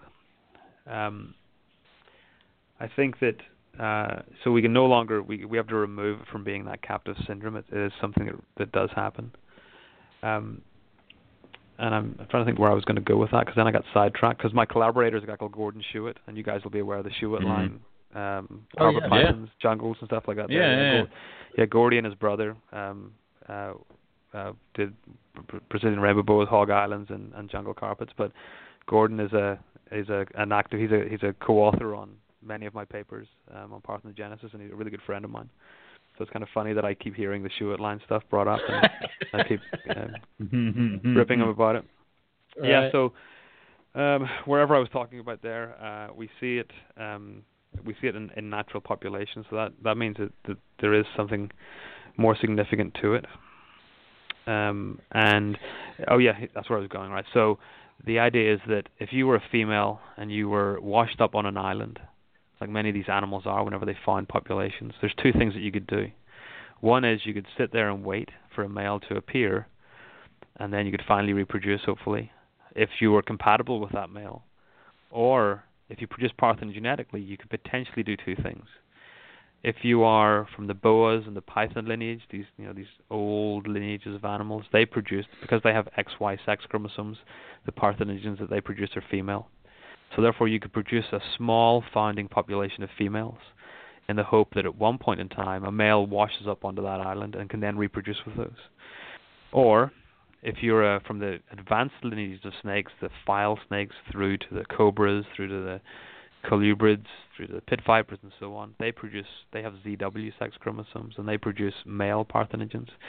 So if you're a female on an island on your own, you can produce potentially through parthenogenesis you can produce a male offspring and that male offspring can theoretically breed back with that female and produce offspring uh, male and female offspring and find a small population and therefore hopefully over time new animals will then wash up onto this island and add additional genes into that population. So parthenogenesis has been you know ascribed to this kind of um, it might be a holding on kind of method, you know, that you produce parthenogenetically when you need to and then you can produce sexually whenever you uh, whenever there's sexual males around or sexual Mhm. individuals around. And, and a paper came out on sharks about that um, a year a year or two ago that kind of shows this transition from sexual to asexual reproduction and back again. And we've seen it in boas we've seen it in pythons and it fits that. And you know um, we have um, eh, part of that breeding that parthenogen, getting us to a sexual male and getting offspring, we can breed those offspring back to each other and see if they're producing viable offsprings, and therefore that that fits that founding a population kind of thing. We've also got um, at a collaborators um, uh, group a um, parthenogenetic copperhead and its mother, and we're trying to get it to breed back to the mother to see if we can produce viable offspring from that. And again, that fits that uh, parthenogenesis as, as a holding on kind of s Mhm. strategy, not a this is going to happen and that we're going to get a parthenogenetic population and that's it, but as a way to um, kind of at least found a small population until new new bloodlines can can actually get introduced.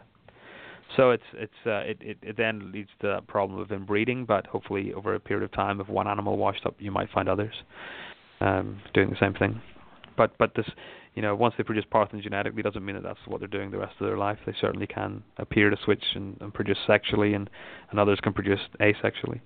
And then the other weird thing is that we find cases where we've seen this in reticulated pythons and we've seen it in boas, um, where part of the litter or part of the clutch is sexually produced and part of it's parthenogenetic. Oh wow! So yeah, weird things happen. And then Wow. the newest one that we've got are is um, and multiple cases of it, um, where the male, um, the genetic material of the female's egg seems to largely be kicked out, and it's replaced by the male's genetic material. So the mi- mi- the mitochondrial DNA is from the mother, but the nuclear DNA is primarily from the father. So you get a clone essentially of the father, um, but not of the mother. Um, and Hmm. Nick has Nick's talked about this a, a number of years ago. Something different. I think he called it like um, null, like a null mutation. You've probably heard of it, Right. where he said, right. Well, the work that we've done kind of doesn't support the null mutation idea. It supports this androgenesis idea, and it can produce a male or a female offspring because they're X, Y sex chromosomes. So weird stuff. You know, snakes do really weird things, and and, and it's been shown that sna- that uh, that organisms that can that can do really weird that can reproduce in really weird ways, often reproduce in really really weird ways.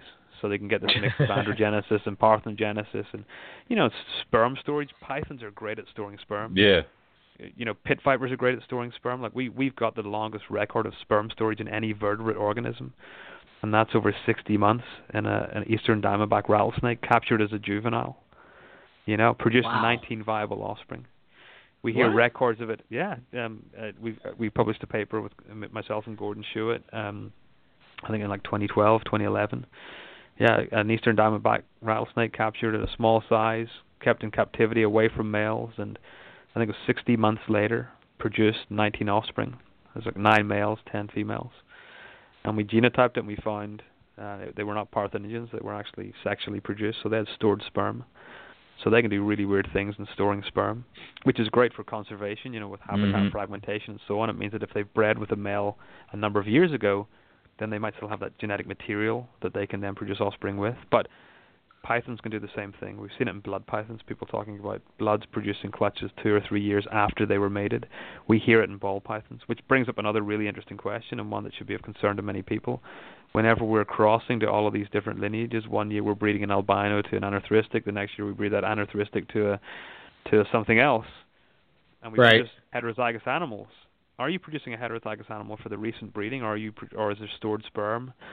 and therefore what you're selling to someone is not what they think they're buying, but something from a previous breeding. Um, that Yeah. certainly has, has popped up a number of times, Yeah, that and is- I've, I've heard that- about that before. Dangerous. That could be tricky. Yeah. Yeah. Yeah. So, Wow. you know, you talk to Tracy Barker, and, and Tracy will say that I think she doesn't breed um, animals to the same type of. She, if she breeds it to one male of, of a morph one year, they either get a year or two off before they'll breed them again to make sure that they're not producing eggs, or else she'll only breed it to that same type of morph, and therefore at least you're guaranteed that that is the morph for the lineage that you're getting. Gotcha. Well, that makes Yeah. sense. Yeah. So, in the wild, uh, and I think you might have hit on this a little bit, but has there been any studies to follow up with animals that you know are parthogenic, and you know, are they again? So in the wild, um, n- not yet. What they've done, Okay. um, my friend Demian has done this with um, when they detected it in this in this population of of this very endangered um, sawtooth, small-tooth saw, saw sawfish. Um, Right. They Mhm. found five or seven animals that were females, which is what you expect with sharks because they're XY sex chromosomes, so they produce the Y chromosome cannot you can't get a YY because it's just inviable, but they can get XX and XX would be female. Um, Mhm. same as we get in boas and pythons. Um, they found five or seven free living um, adult or subadult parthenogens. Um, so they were certainly looking like they could attain adult size and breed. Um, so there might there could originally be more, and they would die just due to inbreeding issues, um, but or the effects of the comparable effects of inbreeding. But those ones seem to be doing well. Um, the other interesting thing about that is the population is very small, very endangered, and this is another reason why you could find if parthenogenesis is heritable, you could get these individuals that are breeding that are carrying this trait that could result in producing parthenogenetic offspring. Um, but they, they seem to be, at least to, to this point in time, doing okay. Um, the the problem is that so I've as I say I've bred a parthenogen to a sexual and produce Mhm. sexual offspring. And the Right. genetic diversity of those, um, you could not tell was um, you could not tell it from uh, from being a parthen- the offspring of a parthenogen. So, looking at this figure of boa constrictors again, the the original mother that produced that was sexually produced um, had 50% homozygosity in her genome. The mother or the the offspring that she produced all had between 75 and, and 85% homozygosity in their genome, not complete homozygosity, but very, very high levels. Then breeding that to a male, a totally unrelated male, his genome was 55% homozygous, totally distinctly unrelated. Another captive boa. They produced a the sexual male bred to that parthenogen produced an offspring or produced offspring that had about 37% homozygosity in their genome. So you were recovering heterozygosity. You were um, you were losing that signature of homozygosity, the, and and the offspring that we've got from that, the the five offspring are, are thriving. They're doing really well. So I think that if they can get past that in the wild, if the parthenogen can survive long enough, and in Mhm. Yeah. captivity, the offspring that they produce, as long as they were bred to an unrelated animal, I think you're going to be able to produce viable, healthy animals if they produce sexually. Now, do they produce sexually or asexually? The the ball python that I've got at home that was donated to me, um, Mhm. you know, it produced parthenogenetically, and I'm raising that those animals up. Will the F2 generation parthenogen produce parthenogenetically herself? We'll just have to wait and see. Um, but it's going to be very interesting with this this clutch at the moment, and I hope she produces viable offspring. I palpated her, or viable eggs. I palpated her last night, and the eggs were kind of small, so I'm hoping that it's not slugs. But if she produces offspring, I bred it's an albino, and I bred it to a clown, so you'll produce wild type animals. I didn't want to breed it to an albino because then I'd have a genotype of things. But mm. by Right. breeding it to a, another recessive trait, it means if I see wild type animals, then I know she's produced sexually. So it's going to be very interesting, Right. you know, and that will fit into this transition of sexual to asexual and back again and so on. So we'll see what happens. But, you know, I think realistically, looking at this data that we've got, we haven't published it yet, but we will, will be see, we, we will be soon. It shows that parthenogens, if they can survive and if they can produ- produce and if they can produce sexually, they can produce offspring that are that are certainly um, appear viable and healthy. So it fits again into that holding on mechanism. You know, you, you stayed on the island long enough, you produced parthenogenetically, your offspring grew up, and they were they were able to fit, uh, they were able to feed and so on, and then reproduce because this male washed up on the island. The offspring that they produce are now diverse, and that could then found the population that then um, establishes on that island. Is there any kind of So cool. sex, like a consistent sex ratio when it comes to uh, your findings with parthenogenesis? Oh yeah, there is. Yeah. Yeah, yeah. So um, Oh. if you look at the um, if you look at the phylogeny of snakes, um, Mhm. Mhm. so we've got it in. Uh, if you go to my website, it's just booth-lab.org. Um, you can go to the publications section, and um, you can find the papers on parthenogenesis and, and download them or access them at least. Um, Mhm. What you'll find, and there was a paper in 2015 just by myself and Gordon Schuett about the phylogenetic distribution of parthenogenesis in snakes, basically a review paper. And we show, uh, we discussed the, the, the characteristics of parthenogenesis across the snake phylogeny. So we look at, um, there's a there's a case of obligate parthenogenesis where they produce clones, and they're in the um, the Brahminy blind snakes, these little worm snakes. Um, Mhm. they're really basal in the, in the snake phylogeny, but then you go up to th- something like the boas um, and the pythons. Um, these old lineages of snakes, they produce only female parthenogens. They don't Hmm. produce males because they can't, because they have XY sex chromosomes, um, and the uh, YY appears uh, um, non-viable, whereas the XX is a female and, and, and is viable. After the pythons, you get into these Acrochordus, the file snakes, um, and that then leads into the cobras and and so on. And whenever we look at our cases in file snakes, in king cobras, in um, uh, water snakes, garter snakes, uh, various pit vipers, various you know, the rattlesnakes, the Agkistrodon, the um, kind of the fertile ants, stuff like that. They all produce male offspring because they have ZW sex chromosomes. But the W chromosome is so reduced that you can't get a WW pairing that's viable. You can get a ZZ pairing that's viable, in a, in a, in a ZW sex determining system, ZZ is male, so they produce only males. What's interesting about that is that if we talk about viability, if you go back to the boas and the pythons that produce these all female parthenogens, the Mhm. offspring they tend to produce pretty healthy, outwardly healthy babies to start off with. So the eggs tend to hatch, and the and the live birth seems to occur, and the babies seem fine largely. Um, and you get large litters. So we, you know, in that first paper on boas, we talked about two litters, one of 10 and one of 12. So 22 viable parthenogenetic boas, and only one of those ended up d- dying early on. Um, then we go into these advanced snakes, you know, the as I say, the Acrochordus, the the file snakes and the water snakes and so on. They totally reverse. You'll get primarily slugs, and you get one or two live offspring or stillborns. And of the live offspring, they might be highly deformed. So I've got in my freezer, I've got like prairie rattlesnakes that look like, you know, their head is highly deformed and it looks like a like a club or a you know like a, oh a lump essentially you know, you see the pictures in this paper also on checkered garter snakes, and they're all deformed. Um, so it changes around it. The viability changes, and, and as a result, Gordon Schuett and myself kind of gave parthenogenesis. We defined as two types: a type A and a type B. And a type Okay. A being in these boas and pythons, the basal lineages producing viable offspring, only females, and so on, and the type B being in the advanced snakes and producing high levels of infertile, infertile ova, high levels of deformities, and so on. So you do get you get transitions in sex from female to male in, in the snake phylogeny, and you get changes in viability uh, and so on. So it, it it does it does shift. And then, but with the boas and the pythons, whenever we bred that boa to a sexual male, the idea originally we didn't know boas were XY and we didn't know pythons Mhm. were XY sex chromosomes. We just we did a paper on that recently showing that. But at the time we didn't. We thought that, that, that they were ZW sex chromosomes, like everybody had thought. At least that worked on snake chromosomes, on sex chromosomes. And if a male is ZZ and a female is sexual is ZW, then a parthenogenetic female would have to be WW. So we believed in our early papers that we were that we were getting these WW females.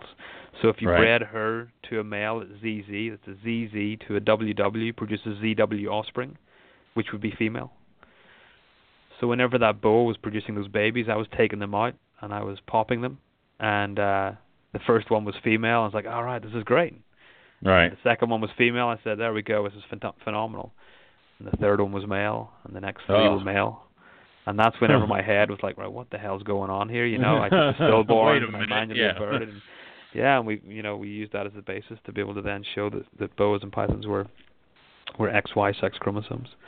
Um, but that's a good thing because it means that, like, if this is back to that ancestral reason why you might have parthenogenesis, if you produce these female viable offspring and you produce a bunch of them that are on this island or wherever it could be, um, and a male finally comes along and breeds with those, then the offspring that they produce are going to be males and females, not Right. just all females. So you're you're then producing an even sex ratio. So there's no skew at that point uh, at that after that initial phase. Okay. So now, is there a possibility that? Uh, yeah, I mean, I, we always say that, or I, I, one of the rumors we've always had is that you can have multiple sires to a clutch, and or multiple sires to potentially a litter. Is there any way that a litter can be started as parthenogenic, or there could be some parthos mixed in with some sexually produced animals, or is everything Yeah, going to be straight partho? No, we do see them. You know, and we've seen it. We we haven't. We've got a paper that we finished up. We just haven't submitted it yet. Um, in fact, I was just contacted by a breeder recently, a friend that that said they had that happen in uh, in their collection, and they're sending me samples. So we'll probably add it into that paper. But we do see it happen, and the reason for it, we're not really sure yet. But I was at a Mhm. a meeting about clonality um, five or six years ago in California, Mhm. and uh, I was chatting to it with my um, kind of academic grandfather, a guy called John Avise, and and and I was telling him about these these these cases that we were having of of, of primarily sexual offspring with some parthenogens. And a lady behind me kind of turned around and she, she said, you know, do you find that those parthenogens are smaller or they're kind of runty or they're coming out at the end in terms of the the, the birth? And I said, yeah, that, that's exactly what we see. And she kind of suggested that this could be um, some kind of other issue going on in terms of um, uh, some kind of hormonal issue and so on. So we're still playing around with what it might be, but we definitely see that. Um, but in those cases, the parthenogens are often, you know, you know, you know, there's something different. So You when- you know, whenever we see these, whenever we see these litters or these clutches, and people say, yeah, we've got these little runts. The question is, the runt Mhm. is it a runt or is it a parthenogen? And if it's a two wild type animals producing it, then it looks like a wild type animal, so you don't question it. If Right. it's a if it's an incomplete dominant trait and it produces or a heterozygous recessive trait and it produces a homozygous form of that, then you might think something different. But there's definitely we definitely see see that occurring, and um, I know that uh, um, some people have seen it in the elapids and stuff like that there in Australia. So it's definitely it's definitely occurring. That's cool. Yeah, That, so I that- didn't even and- think about that. Yeah. yeah, it raises the question, you know, in the litter or the clutch that you produce of wild type animals, are they all sexually produced or are you producing some parthenogens in it? And if they eat and stuff, are you selling parthenogens that could end up being really crap down the line? Or are you selling um sexual offspring that, that could be fine? Again, Oh just- my god. with, with this yeah, with Oh, this complexity of breeding systems and these different things that are going on, it really is something that that can really screw up your mind a lot. And as a Oh, yeah. breeder, you're thinking, well, what am I what am I really selling? You know, and and you know, many people don't don't care, and and I'm sure that's fine. And people that buy it might not care, but um, you know, with sperm storage, with parthenogenesis, with androgenesis, all these different things, you could end up selling an animal that is as I say, most of my parthenogens are chilling out in the freezer. they just oh they just my they, god. they do great for the first couple of years and then they just turn to crap. Um, right. And that could just be because they're primarily boa constrictors and rattlesnakes, but uh, that that we've got. But um, you know, it's it, you could sell something that appears out, outwardly healthy and you think it's fine, and the sexually produced offspring, and it it might be a parthenogen. And and it's really common. Like people think, well, it's so rare. I've got to the point I no longer test samples for people. If it's a ball python, a reticulated python, a boa constrictor, Hmm. copperhead, a cottonmouth, various rattlesnakes, various Thamnophis garter snakes, various Nerodia, because we've got so many examples of it. It's not a one-off; it's Oh numerous, um, and therefore it's it's not a rarity, and which is why myself and Gordon Schuett have been pushing the idea that we can use snakes as a real model species to study parthenogenesis. And in fact, we've got a paper that's hopefully hopefully going to be coming out soon about what parthenogenesis does to venom. For example, you know, whenever you get a parthenogenetic pit viper, and its Yeah. genome has been highly reduced across it, right? So it's very homozygous. What does that do to the complexity of the of the venom that it produces?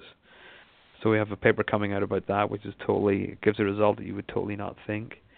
Um, yeah, it's uh, it's pretty interesting. You know, it's uh, it, it's it's still my hobby research. It's not what my lab does. Mhm. It's basically what I do in the weekends and the evenings, and I get some undergraduates to help out with and so on, and I develop collaborations. But it's it's not it's not the thing that founds my research. I've never had a research grant to study parthenogenesis. That's all just been I do it for fun. So whenever that's the other reason why I just don't test a lot of stuff for people now because they they call me up or they email me and ask me to test it and I'm like, Well, it's not gonna result in a publication and you're not willing to pay for it. So I'm not willing to pay for it out of my lab research funds, you know. So Right. use up my time for doing it. Unless it's a really unusual case you know like if it's something that i really want then i'll do it. But uh, most of the times i'm just kind of like yeah it's another boa constrictor. Yeah i can tell by the phenotype it's parthenogenetic yeah they'll probably die. You know? So Mm. all the stuff they don't want to hear but um it's, it's pretty much the way it is. Yeah. Yeah so what we don't we don't have it in carpet pythons yet but we have it in uh we've we've got it in children's pythons so Oh. um uh, Really? But I'm sure I'm I'm sure it's happening in carpet pythons. I get you know um, I'm trying to think what what are the incomplete dominant traits in, in carpets? Do you have many? Uh, Um, Jag, well- caramel, Yeah. hypo. Uh, the problem with jag, like but- they're- jags are kind of crap anyway, right? So um, yeah. Thank you. Yeah. Hypo, hypo's, But- hypo's pretty new, right, as well. So yeah, there uh, we it, we might see it popping up whenever people zebra, right? Yeah, yeah. I remember Yeah. seeing the original zebra at Paul Harris's place God, many years ago.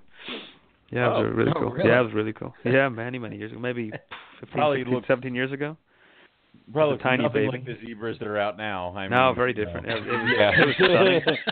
yeah. It was it was it was visually stunning. I remember it. Um, you should get Paul Harris on again as a guest. He's a he's always got some really cool stuff. But I I, I went to his house God, maybe maybe 17 or 18 years ago.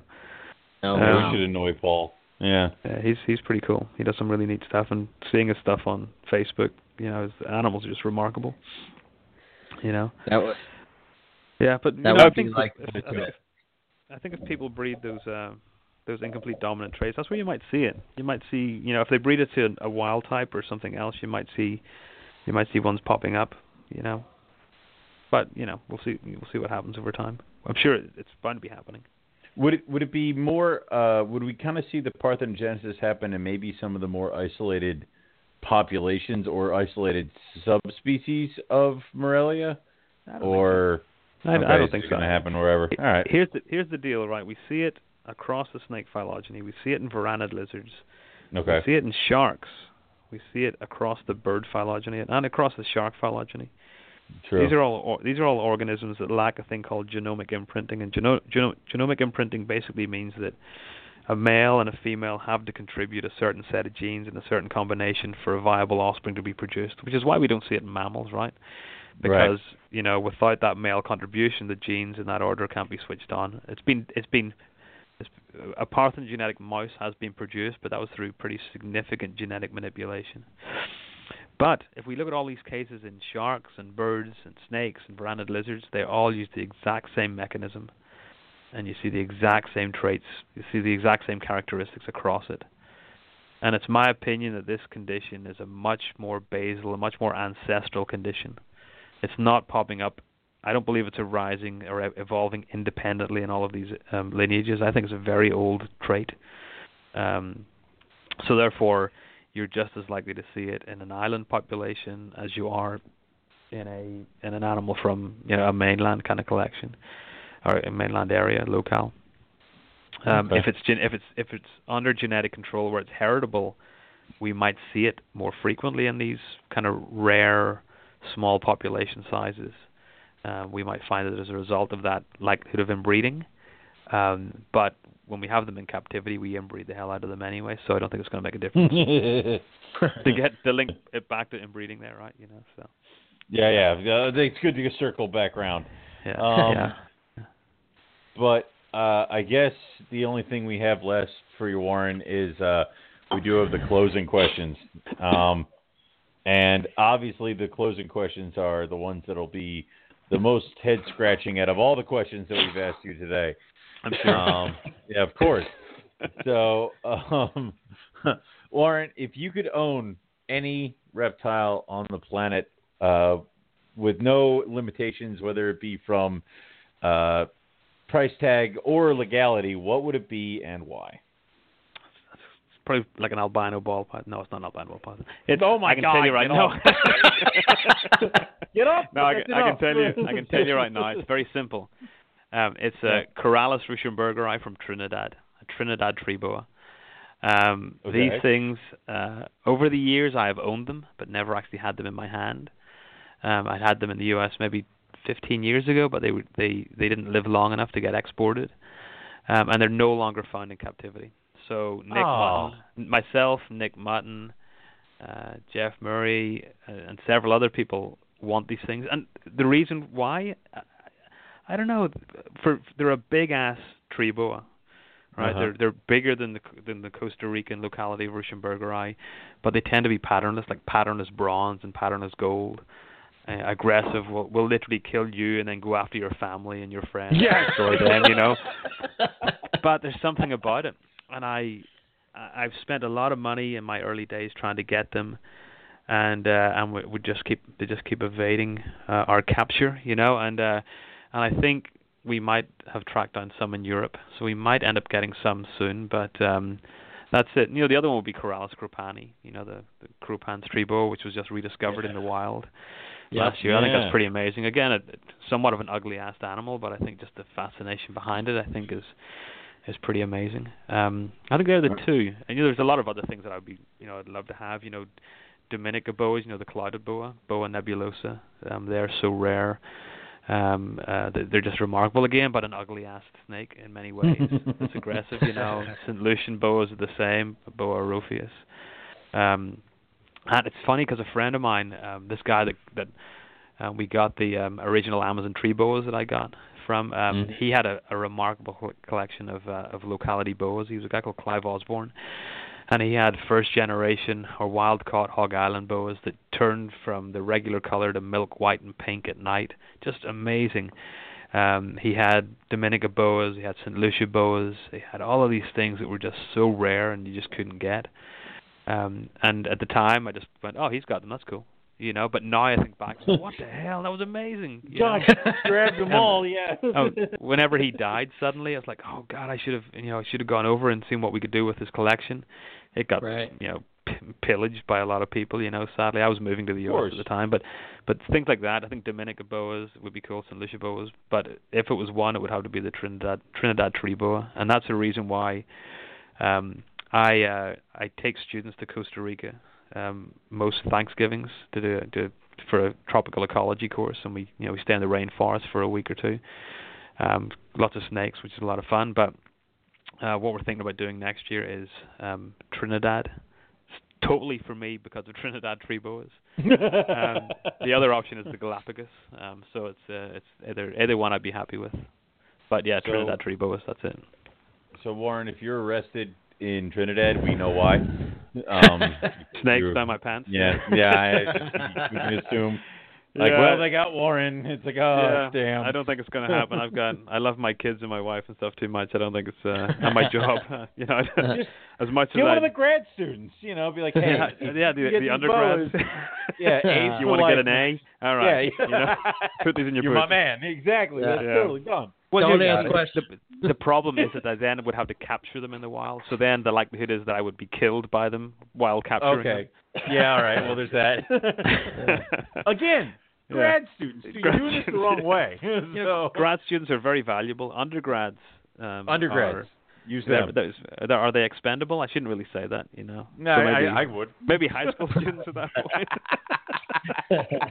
uh, why did you bring a lot of homeless people with you to Trinidad? Say nothing. I don't know. Oh, terrible. I, I feel it's, that's just unethical. But no, I That's would. fine. Um, I would not. I would not bring them back. But I would love to see them in the wild. They would be That'd be phenomenal. awesome. And that would, that would then of course create more, um, kind of pain in me that I've seen them and held them and looked at them and not owned them. and left them. Yeah. Yeah. and, and I that's mean- it, and left them. You're like, no. No. Well, I guess that does also kind of answer the next question, which is if you could go herping anywhere in the world, where would you go and what would you be hoping to see? Yeah. or is there see, something else? So, um, there's a couple of things. You know, I think Dominica will be great. St. Lucia will be great. I think the Lesser Antilles would be amazing. So Dominica and St. Lucia for Boa nebulosa and Boa orophias. I think the Lesser Antilles for um, uh, Corallus grenadensis and Corallus cooki would be kind of neat. Trinidad would be great for Corallus ruschenbergerii. Um, I think seeing, you know, um, Amazon basin emeralds in the wild would be amazing. But I also think, you know, I've never made it to Australia. I know you guys haven't met yet, right? So I keep hearing that. Yeah. Uh, I will. I'm, I'm gonna I'm gonna mute my mic and scream for a moment. Continue. uh, I think Australia would be neat. I think I think to see something like an oenpelliensis in the wild would just be remarkable.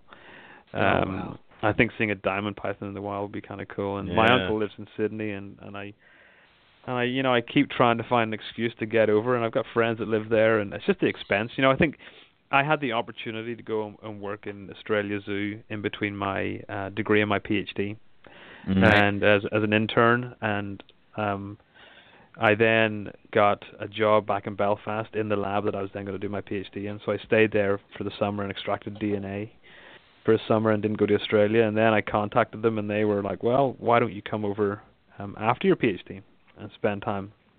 And uh, and straight after my PhD, I got a postdoc in North Carolina, so I didn't do it then either. So again, that that deterred me from going to Australia. And then over the last four years, I've um, produced two offspring that would make it very expensive to then travel to Australia. So I think Mhm. herping in Australia would be a lot of fun for many different reasons. A lot of little monitor lizards and stuff would be kind of neat. Um, I think the the work that Ari's doing on Boelen's pythons, I think seeing those in the wild would just be would just be mind blowing. Oh yeah. Um, I'd love to see Timor pythons in the wild. I'd, I, I, you know, and I'm I'm fascinated by these little um, um, tree vipers.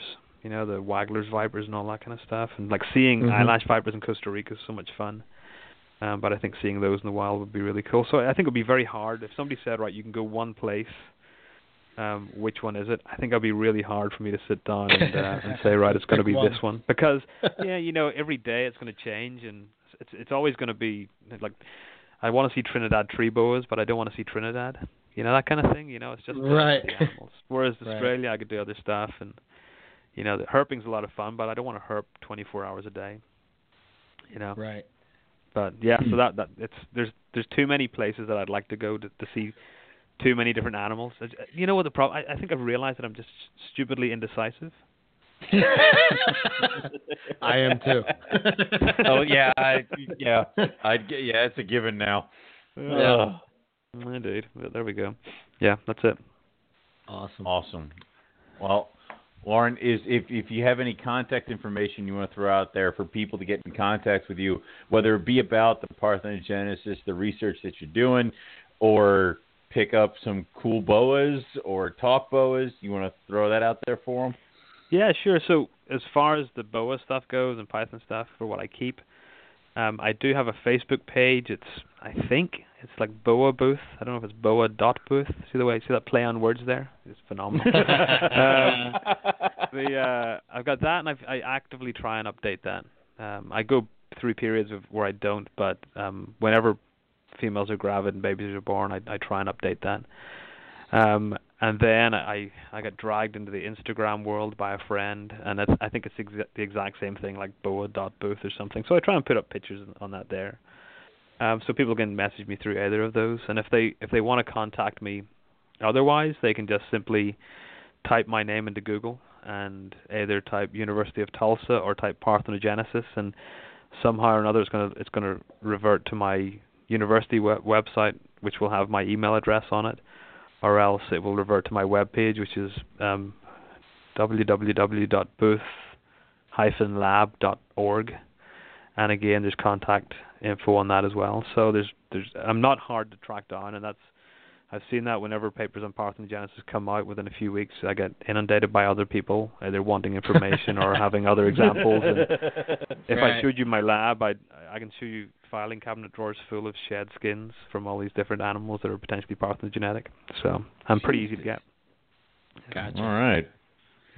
Okay. Well, that's awesome, and you know, thanks for coming on and talk, giving us another like geeky science show. I love these. This is awesome. Yeah, no, thanks Yeah. a lot. Thanks for the invite. It's um, it's always great to talk about the work, but it's uh, I've I've been a fan of your show for quite a while, you know. So it's uh, I like it whenever Nick comes on and uh, and so on, and Ari and yeah. stuff. You hear something Yeah, different. But yeah. I also like I like to hear breeders talking about their experiences. You know, what you know the reason we've got these animals in, in captivity is because people have worked with them and can breed them.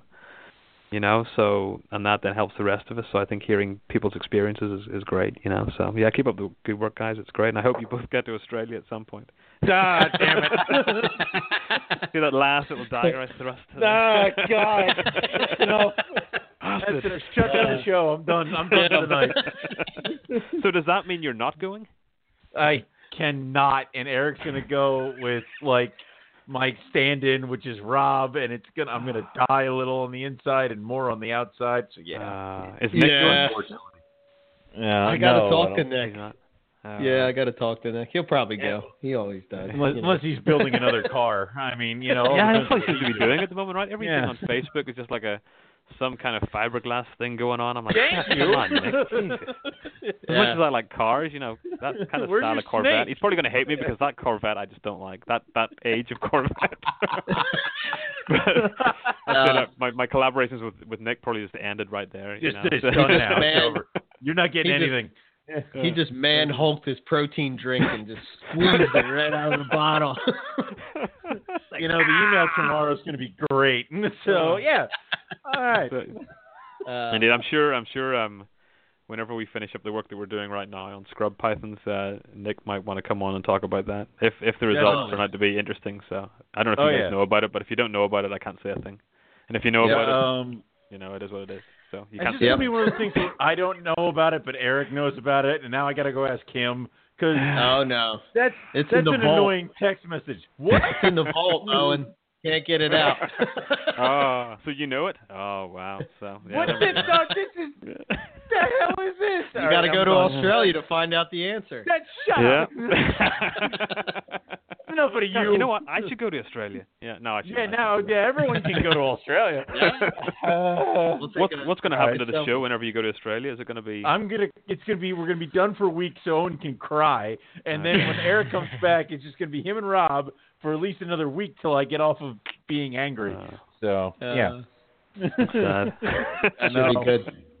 All right. Oh, well, man. it's been it's been It has. fun, Warren. It's been a lot of fun, guys. All right. All right, guys. Thanks a lot, and uh, keep Yeah. up the good All work. Yeah, Thanks, thanks. We'll talk to you soon. Talk to you soon. Take care. All right, bye. Oh, you got seven Owen, seconds. you Quick. gotta go to Close up the show. I know. I know, mean, come on. all right, that's all right. Pull out the don't want- goddamn credit card and just put it on the card. The credit cards are the pro. We're not having this discussion on a live Uh, freaking podcast. yeah, we're in overtime now. Nobody can hear us. But you know. the, the, the people who will download Listen, man. this. All I want to say, I'm just going to say this to you, and you can Don't do do whatever this. you want. Don't No, do this this. I'm Don't gonna tell you. right now. No, no, we don't need Like- to do this. Look, you know, life is short, man. You know, Yeah. uh, Yeah. you reflect back on it. You could probably talk Yeah. to Jim about this. He would probably relate. You know, we can't really talk you- to Jim about a lot of things right now. you young guys, you don't understand, man. You just don't Uh. get it. You know, you think you got your whole life ahead of you, and uh, you know the world is your oyster and all that crap. And uh, Yeah. you know, you're gonna be like, man, you know, I wish I would have went on that trip with Eric Oh, and Rob. Like, like I couldn't. Oh, like I'm not going to be able to convince you and Rob to go back with me when I'm more financially stable and can go. Dude, you know, every year for probably the next ten years, I mean, if I can afford it, that's where I'm going to be going. Exactly, exactly. So as much as this might hurt, as much as this might But suck, see, we're not going to go will back into able to. coastal territory, dude. I see, doesn't, you know what I mean? It's Like- okay. It's okay. The extension of my want for reptiles is I'll be able to find out wherever the hell we go. We could go to Africa and we could dig up a ball python. I'll be like, I found a freaking wild ball python. I don't care. I want a picture of that. I am YouTubing the shit out of that. Shut up. He's holding the royal python. Uh, uh, but uh, so next week's show, you're in charge of it. What's the what's what is it? which is terrifying. Uh, Brian Waterloo is coming on, and he's going to talk to us about uh, lace monitor breeding as well as uh, he does a lot of work with the lace monitors, uh, some Nile monitors, uh, and he's worked with some tree monitors. So it is going to be a monitor esque show. Uh, and we're going to Mhm. talk about the caging requirements because a lot of people don't really seem to understand it. The little baby Nile monitor you got at the show for $45 cannot live in the 50 gallon long tank that you provided its entire life. You know, this is you needed some Mm. big space for these guys, and that's just to keep it properly. Not even to mention how much these cage requirements are for breeding. So, and obviously, lace monitors are gorgeous. We might even get into some croc monitor talk. And uh, I know that he's listened to every single one of our backlogs of Boelen's Python shows. So who knows? That might come up too. So we'll see. Oh, he's a fan of the Boelens, huh? He had Boelens. He had a pair of Boelens, and uh, he he got rid of them, and then uh, worked more with the lace monitors. And now he's building his reptile building. And he and I had like an hour long conversation on the phone because he went back and listened to all the um, Boelens episodes, and he knows Ari, so he apparently picked Ari's brain. So now he's itching to get back into Boelen's Python. So that could happen. Ah. Yeah. Which I mean, if you breed Boelen's pythons and lace monitors, go to hell because it's like you've gotten two of the big uh, whatever. You've gotten like you know the the the, the hardest python, and you're getting one of the hardest monitors to breed too. So outside of Australia, I know I said that last time, and like everybody in Australia is like, "What do you mean? I just put mine outside." You're in Australia. It, it it's it's very it's a lot easier for you. So you know. But yeah, Right. it should be a good show, and we'll see what's up. And then I'm working on a few other shows because I really don't want you to fire me for Rob, and uh, it's a very Oh, wow, you're- possibility. he he was in the new uh he was mentioned in the new Pythons of the World by Oh, God, know I mean? I, I don't see uh, Mr. McIntyre's name oh on that book. Jesus, he's a publisher. Oh, that's it. Nah. Pythons of the World Volume Three will be written by me. There you go. Nah. There you go. nah, you're fine. He he, you know, Rob doesn't. uh, You know, he doesn't have your same sense of humor, and he believes in Bigfoot. So you you're safe. well, Joe, what, what is this show? Why are you coming at me with everything that I can't handle right now? I don't now? know. I You don't know, know. I- Maybe I'm tired. Do you see what Salemi's trying to do on my freaking Facebook page with these like dating websites for sex? I'm gonna kill him. See, you you're letting people troll you, dude. You just gotta I- pretend. I- you, I- like the ultimate troll would be you saying, "Yes, I believe in Bigfoot." no, no. I, I mean, that would be the ultimate troll. You just gotta flip I, it back. I refuse. it's never going to happen. My father posts up this thing that these Scottish paleontologists found like dinosaur footprints, and then he Right. spent an hour trying to convince me that clearly Nessie can just grow feet and walk out of the loch anytime she wants. I was screaming across You- my freaking office. It's like it's just like my uh like this past weekend on Easter, we go to my parents' house for dinner or whatever, and my dad he has like these uh let's just say he has these ideas of the way like the way the world works. I don't know, man. When it comes to like politics and conspiracy theories, he goes deep, man. he really goes deep, and it's less like, all right, dad, all right, dad, and you know. And I think what he tries to do is just try to see like how I will react. Like he's trying to get the reaction out of me, and Yep. there's a certain point. What I've learned though is I just I don't I don't react anymore, and it I kinda- can't. I can't help it. I I can't. It's you know. Eventually, he beats me down, and I react, and then it's game on for at least a good hour. or So so yeah. You see, you don't you don't you don't work with your father and sit around No. and near him all the time. No, So, no. no, I don't.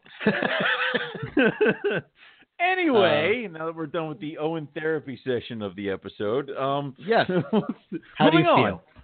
I so much better. Oh, good, good, good, good. So you'll be good. You'll be going to Australia then. Very good, very No. good. Decision made. All right, now we move on. Uh, so next week we're talking monitors. That's going to be awesome because I don't really know too much about monitors, and I know, like you and and Andrew and Rob and all you guys talk about monitors, and I'm just kind of like, okay, My it's not it's not a Python. What? exactly, exactly. My interest with monitors comes in the fact of that, you know, they're really cool to play with, really cool to see, really cool to kind of learn. It's like a miniature dinosaur. Oh I hate having I hate having them in my house. It's like I get them out of here.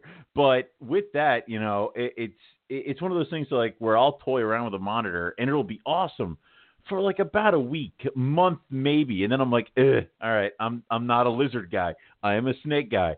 So, it, but they're still cool. And I mean, I unfortunately hanging out with Andrew so much, it, it you can't help it but get dragged into these kind of things. And obviously, when we went out to Chicago and checked out uh, Brian's lace monitors. They're just gorgeous animals. So oh yeah. Oh my it, god. it's very. I want to get back into the. I can admire them from afar. Like you know, right now I have three Nile monitors and three mangrove monitors and a beaded lizard and a Gila monster. It's like, how did this happen? So yeah. uh, awesome. Okay, yeah. Well, I'm looking forward to that. That will be cool, and uh, uh, I will be cool to uh, kind of like be the other side of it. It should be interesting. you just show up and pretend like you just like you know just roll with it. Yeah, yeah, just yeah. do the Owen part. Yeah, yeah. Yeah, so that's good. Um, yeah, I uh, real quick before we uh, jump off, I did, and I didn't really didn't get to mention this at the beginning, or did I? I don't Mhm. remember. But Pythons of the World Volume Three came in the mail today. Um, wow, very cool book. Um, I just kind of flipped through it, but uh, it looks like it's going to be uh, uh, pretty good. You know, um, this was the one that everybody was waiting for forever because it goes into like a lot of the species that are near and dear to you and me. You know, like yeah, I have to get this book. uh, Yeah, Timors and white lip. Dude, where do you see the white lips in here? You know, like they have all Oh. those white lips, and I I got to track down a copy of that paper uh, because the guy who uh, you know, me and Rob were talking about this today, but Yeah. um, just like the different um, The the different the Bennetts and all the other you know, um, white lips. just yeah. yeah, a lot of them are just like uh, you know specimens they found in Floating in in jars. jars, jars Yeah. and stuff. But uh, you know, I, I'm curious to read that paper. but it's a very cool book. Do you remember? Do you remember like a couple years ago there was that red white lip that everyone was freaking out about? It's, yes. and, and it was one of the things is that the the one of the white lips that was in the jar had a red red pigment. So everyone's like, "Holy crap, that's it!" And I'm like, "Well, or you don't know whether the thing in the jar got its red pigment because of what it was floating in for a number of years, and uh, you know, and then it turned out that thing was like I don't know, soaked in Gatorade for um or Kool Aid or something for the overnight, which turned it red. But yeah, it was one of those things. But it Right. would be very cool to see these different types and localities of white lip. So Yeah, it's it's, not it's pretty not good cool. for my wallet, but you know, No. it'd be cool. No, but a lot of them they're not even available. So it's I know. like you know you can. uh and yet and, you know- sometimes then things become available, and then I, you know, so Yeah, and what's weird is, you know, of course, today because of my uh, Sri Lankan python, I kind of was like looking at the. Uh, I flipped immediately to the Indian python to see if there was an actual subspecies, and it looks like the Barkers did not recognize the subspecies uh, of the Sri Lankan python and just kind of lumped it all under the Indian python. Okay. which was pretty interesting. And you know, another thing I found interesting was, and I guess Mhm. it's just because the work hasn't been done, but I thought for sure there would have been, you know, some type of separation as far as the scrubs go, but uh, pretty much all of Amethistina was uh, was lumped Together. into together. So, and there's some really cool looking, I mean, some really wild looking scrubs in here. But with um, white lip, did they did they put them under Bothrochilus or did they put them under Leiopython? I believe they were still under Leiopython, which was another thing that kind of surprised me because Hmm. uh, I thought that I, I mean I haven't I mean I've seen your white lips, Yeah. um, and I know my ring pythons, and they are, from what I see, very similar. But you know, I- again, I would go by the. It, that's just my personal thing. Is I, of course, you know, I know that certain papers haven't been vetted, and it's not the thing. Blah blah blah blah blah. But you know, I I, I definitely like the idea of them being uh, with the ring pythons in Bothrochilus, as well as having uh, Timors in Malayo python with retics. yes, Okay. yeah, and you know what's what's kind of cool with uh, with that one in particular with the Timor python, um, Mhm. which uh, there's actually possibly another Don't do this. uh, form species. Uh, I didn't really read the details of it, but um, damn it. what they talk about is it's almost like this patternless. I'm trying to find the where it's at. Um, Uh-huh. It's like a patternless uh, animal, but it's from a specific island. And I know me and Rob were talking about it earlier, but uh, oh, shit, can't believe I can't find it. But man, it's really wild. Uh, it right, kind of have to get this reminds me. book. It kind of reminds me of like uh, there it is. Um, Technically, this species would be identified as uh, Timorensis at this time, and for this reason, we include in this count, account. However, it is undoubtedly the sister species of Timorensis. Um, and uh, yeah, so I don't know what that means. I guess that is similar to like what you would see with uh, carpets and bredli. And it looks like a patternless That's so weird. A patternless scrub python with a Timor python head. That's It so doesn't have like the normal, uh, you know, Timor python. You know, like the end of the tail of a Timor python. yeah. You know how it's like a solid color. That's pretty much section down. They just become yes. yeah. Well, the entire body is like that. Really cool. God So damn it. I can't wait to I can't wait to dig into it because you know you know my love of pythons and uh, I think it should be an awesome book. And then I guess after this book, then they have the Blood Python book coming out, or Short Tail Python book coming out, and then that's it. That kind of puts it Right. to rest. The only disappointment that I have with this is that they never cover uh, Angolan pythons and they never cover uh, African rock pythons. So I guess they're just kind of left out. Maybe there'll be a pamphlet or a small two-shot book. I mean, I don't. the cool I don't thing know what they would add to that, that. um, I, I I I got a bunch of uh, old magazines, um, the uh, Vivarium magazines, and in yeah, I got both. them too. So in the in there they did an article on African rock pythons, and then they did an article on Angolan pythons. So at least there's Uh-huh. something there. That uh, but Duns is in here. Uh, you know all the favorites, All right, man. all right, all right, All the, All right, I'm already. Jesus, you know, I Yeah. have to go get a book. God. Taboos and Maclots and all that stuff. So cool stuff. Um, so yeah, I, I ordered it from a Mike. Uh, what's his name? Mike. Let me just I'll pull it up real quick. So some if somebody's interested in getting it, you can just get it from VPI's site, I'm sure. Uh, but I ordered Yeah. it from uh, Mike Crick Books. Um, that's where I got it from. Cool. So, yeah. All right. Let's uh let's wrap it up and uh pretty cool uh show. What's that? I would just say before we quick wrap it up is that uh, we do have to talk about how the Northeast Carpet Fest T-shirt uh, is live. So if Yes. you know if you are planning on attending or just want to collect the T-shirts, definitely go to uh, where'd you post that up? Morelia uh, Python Radio Facebook page. Uh, follow the link and order your T-shirt. They'll have it mailed out to you. Obviously, Jeff uh, Frederick did the design again for us, so we got that going. And uh, again this year, it's hopefully we'll get some uh, a good amount of money raised up for USARK.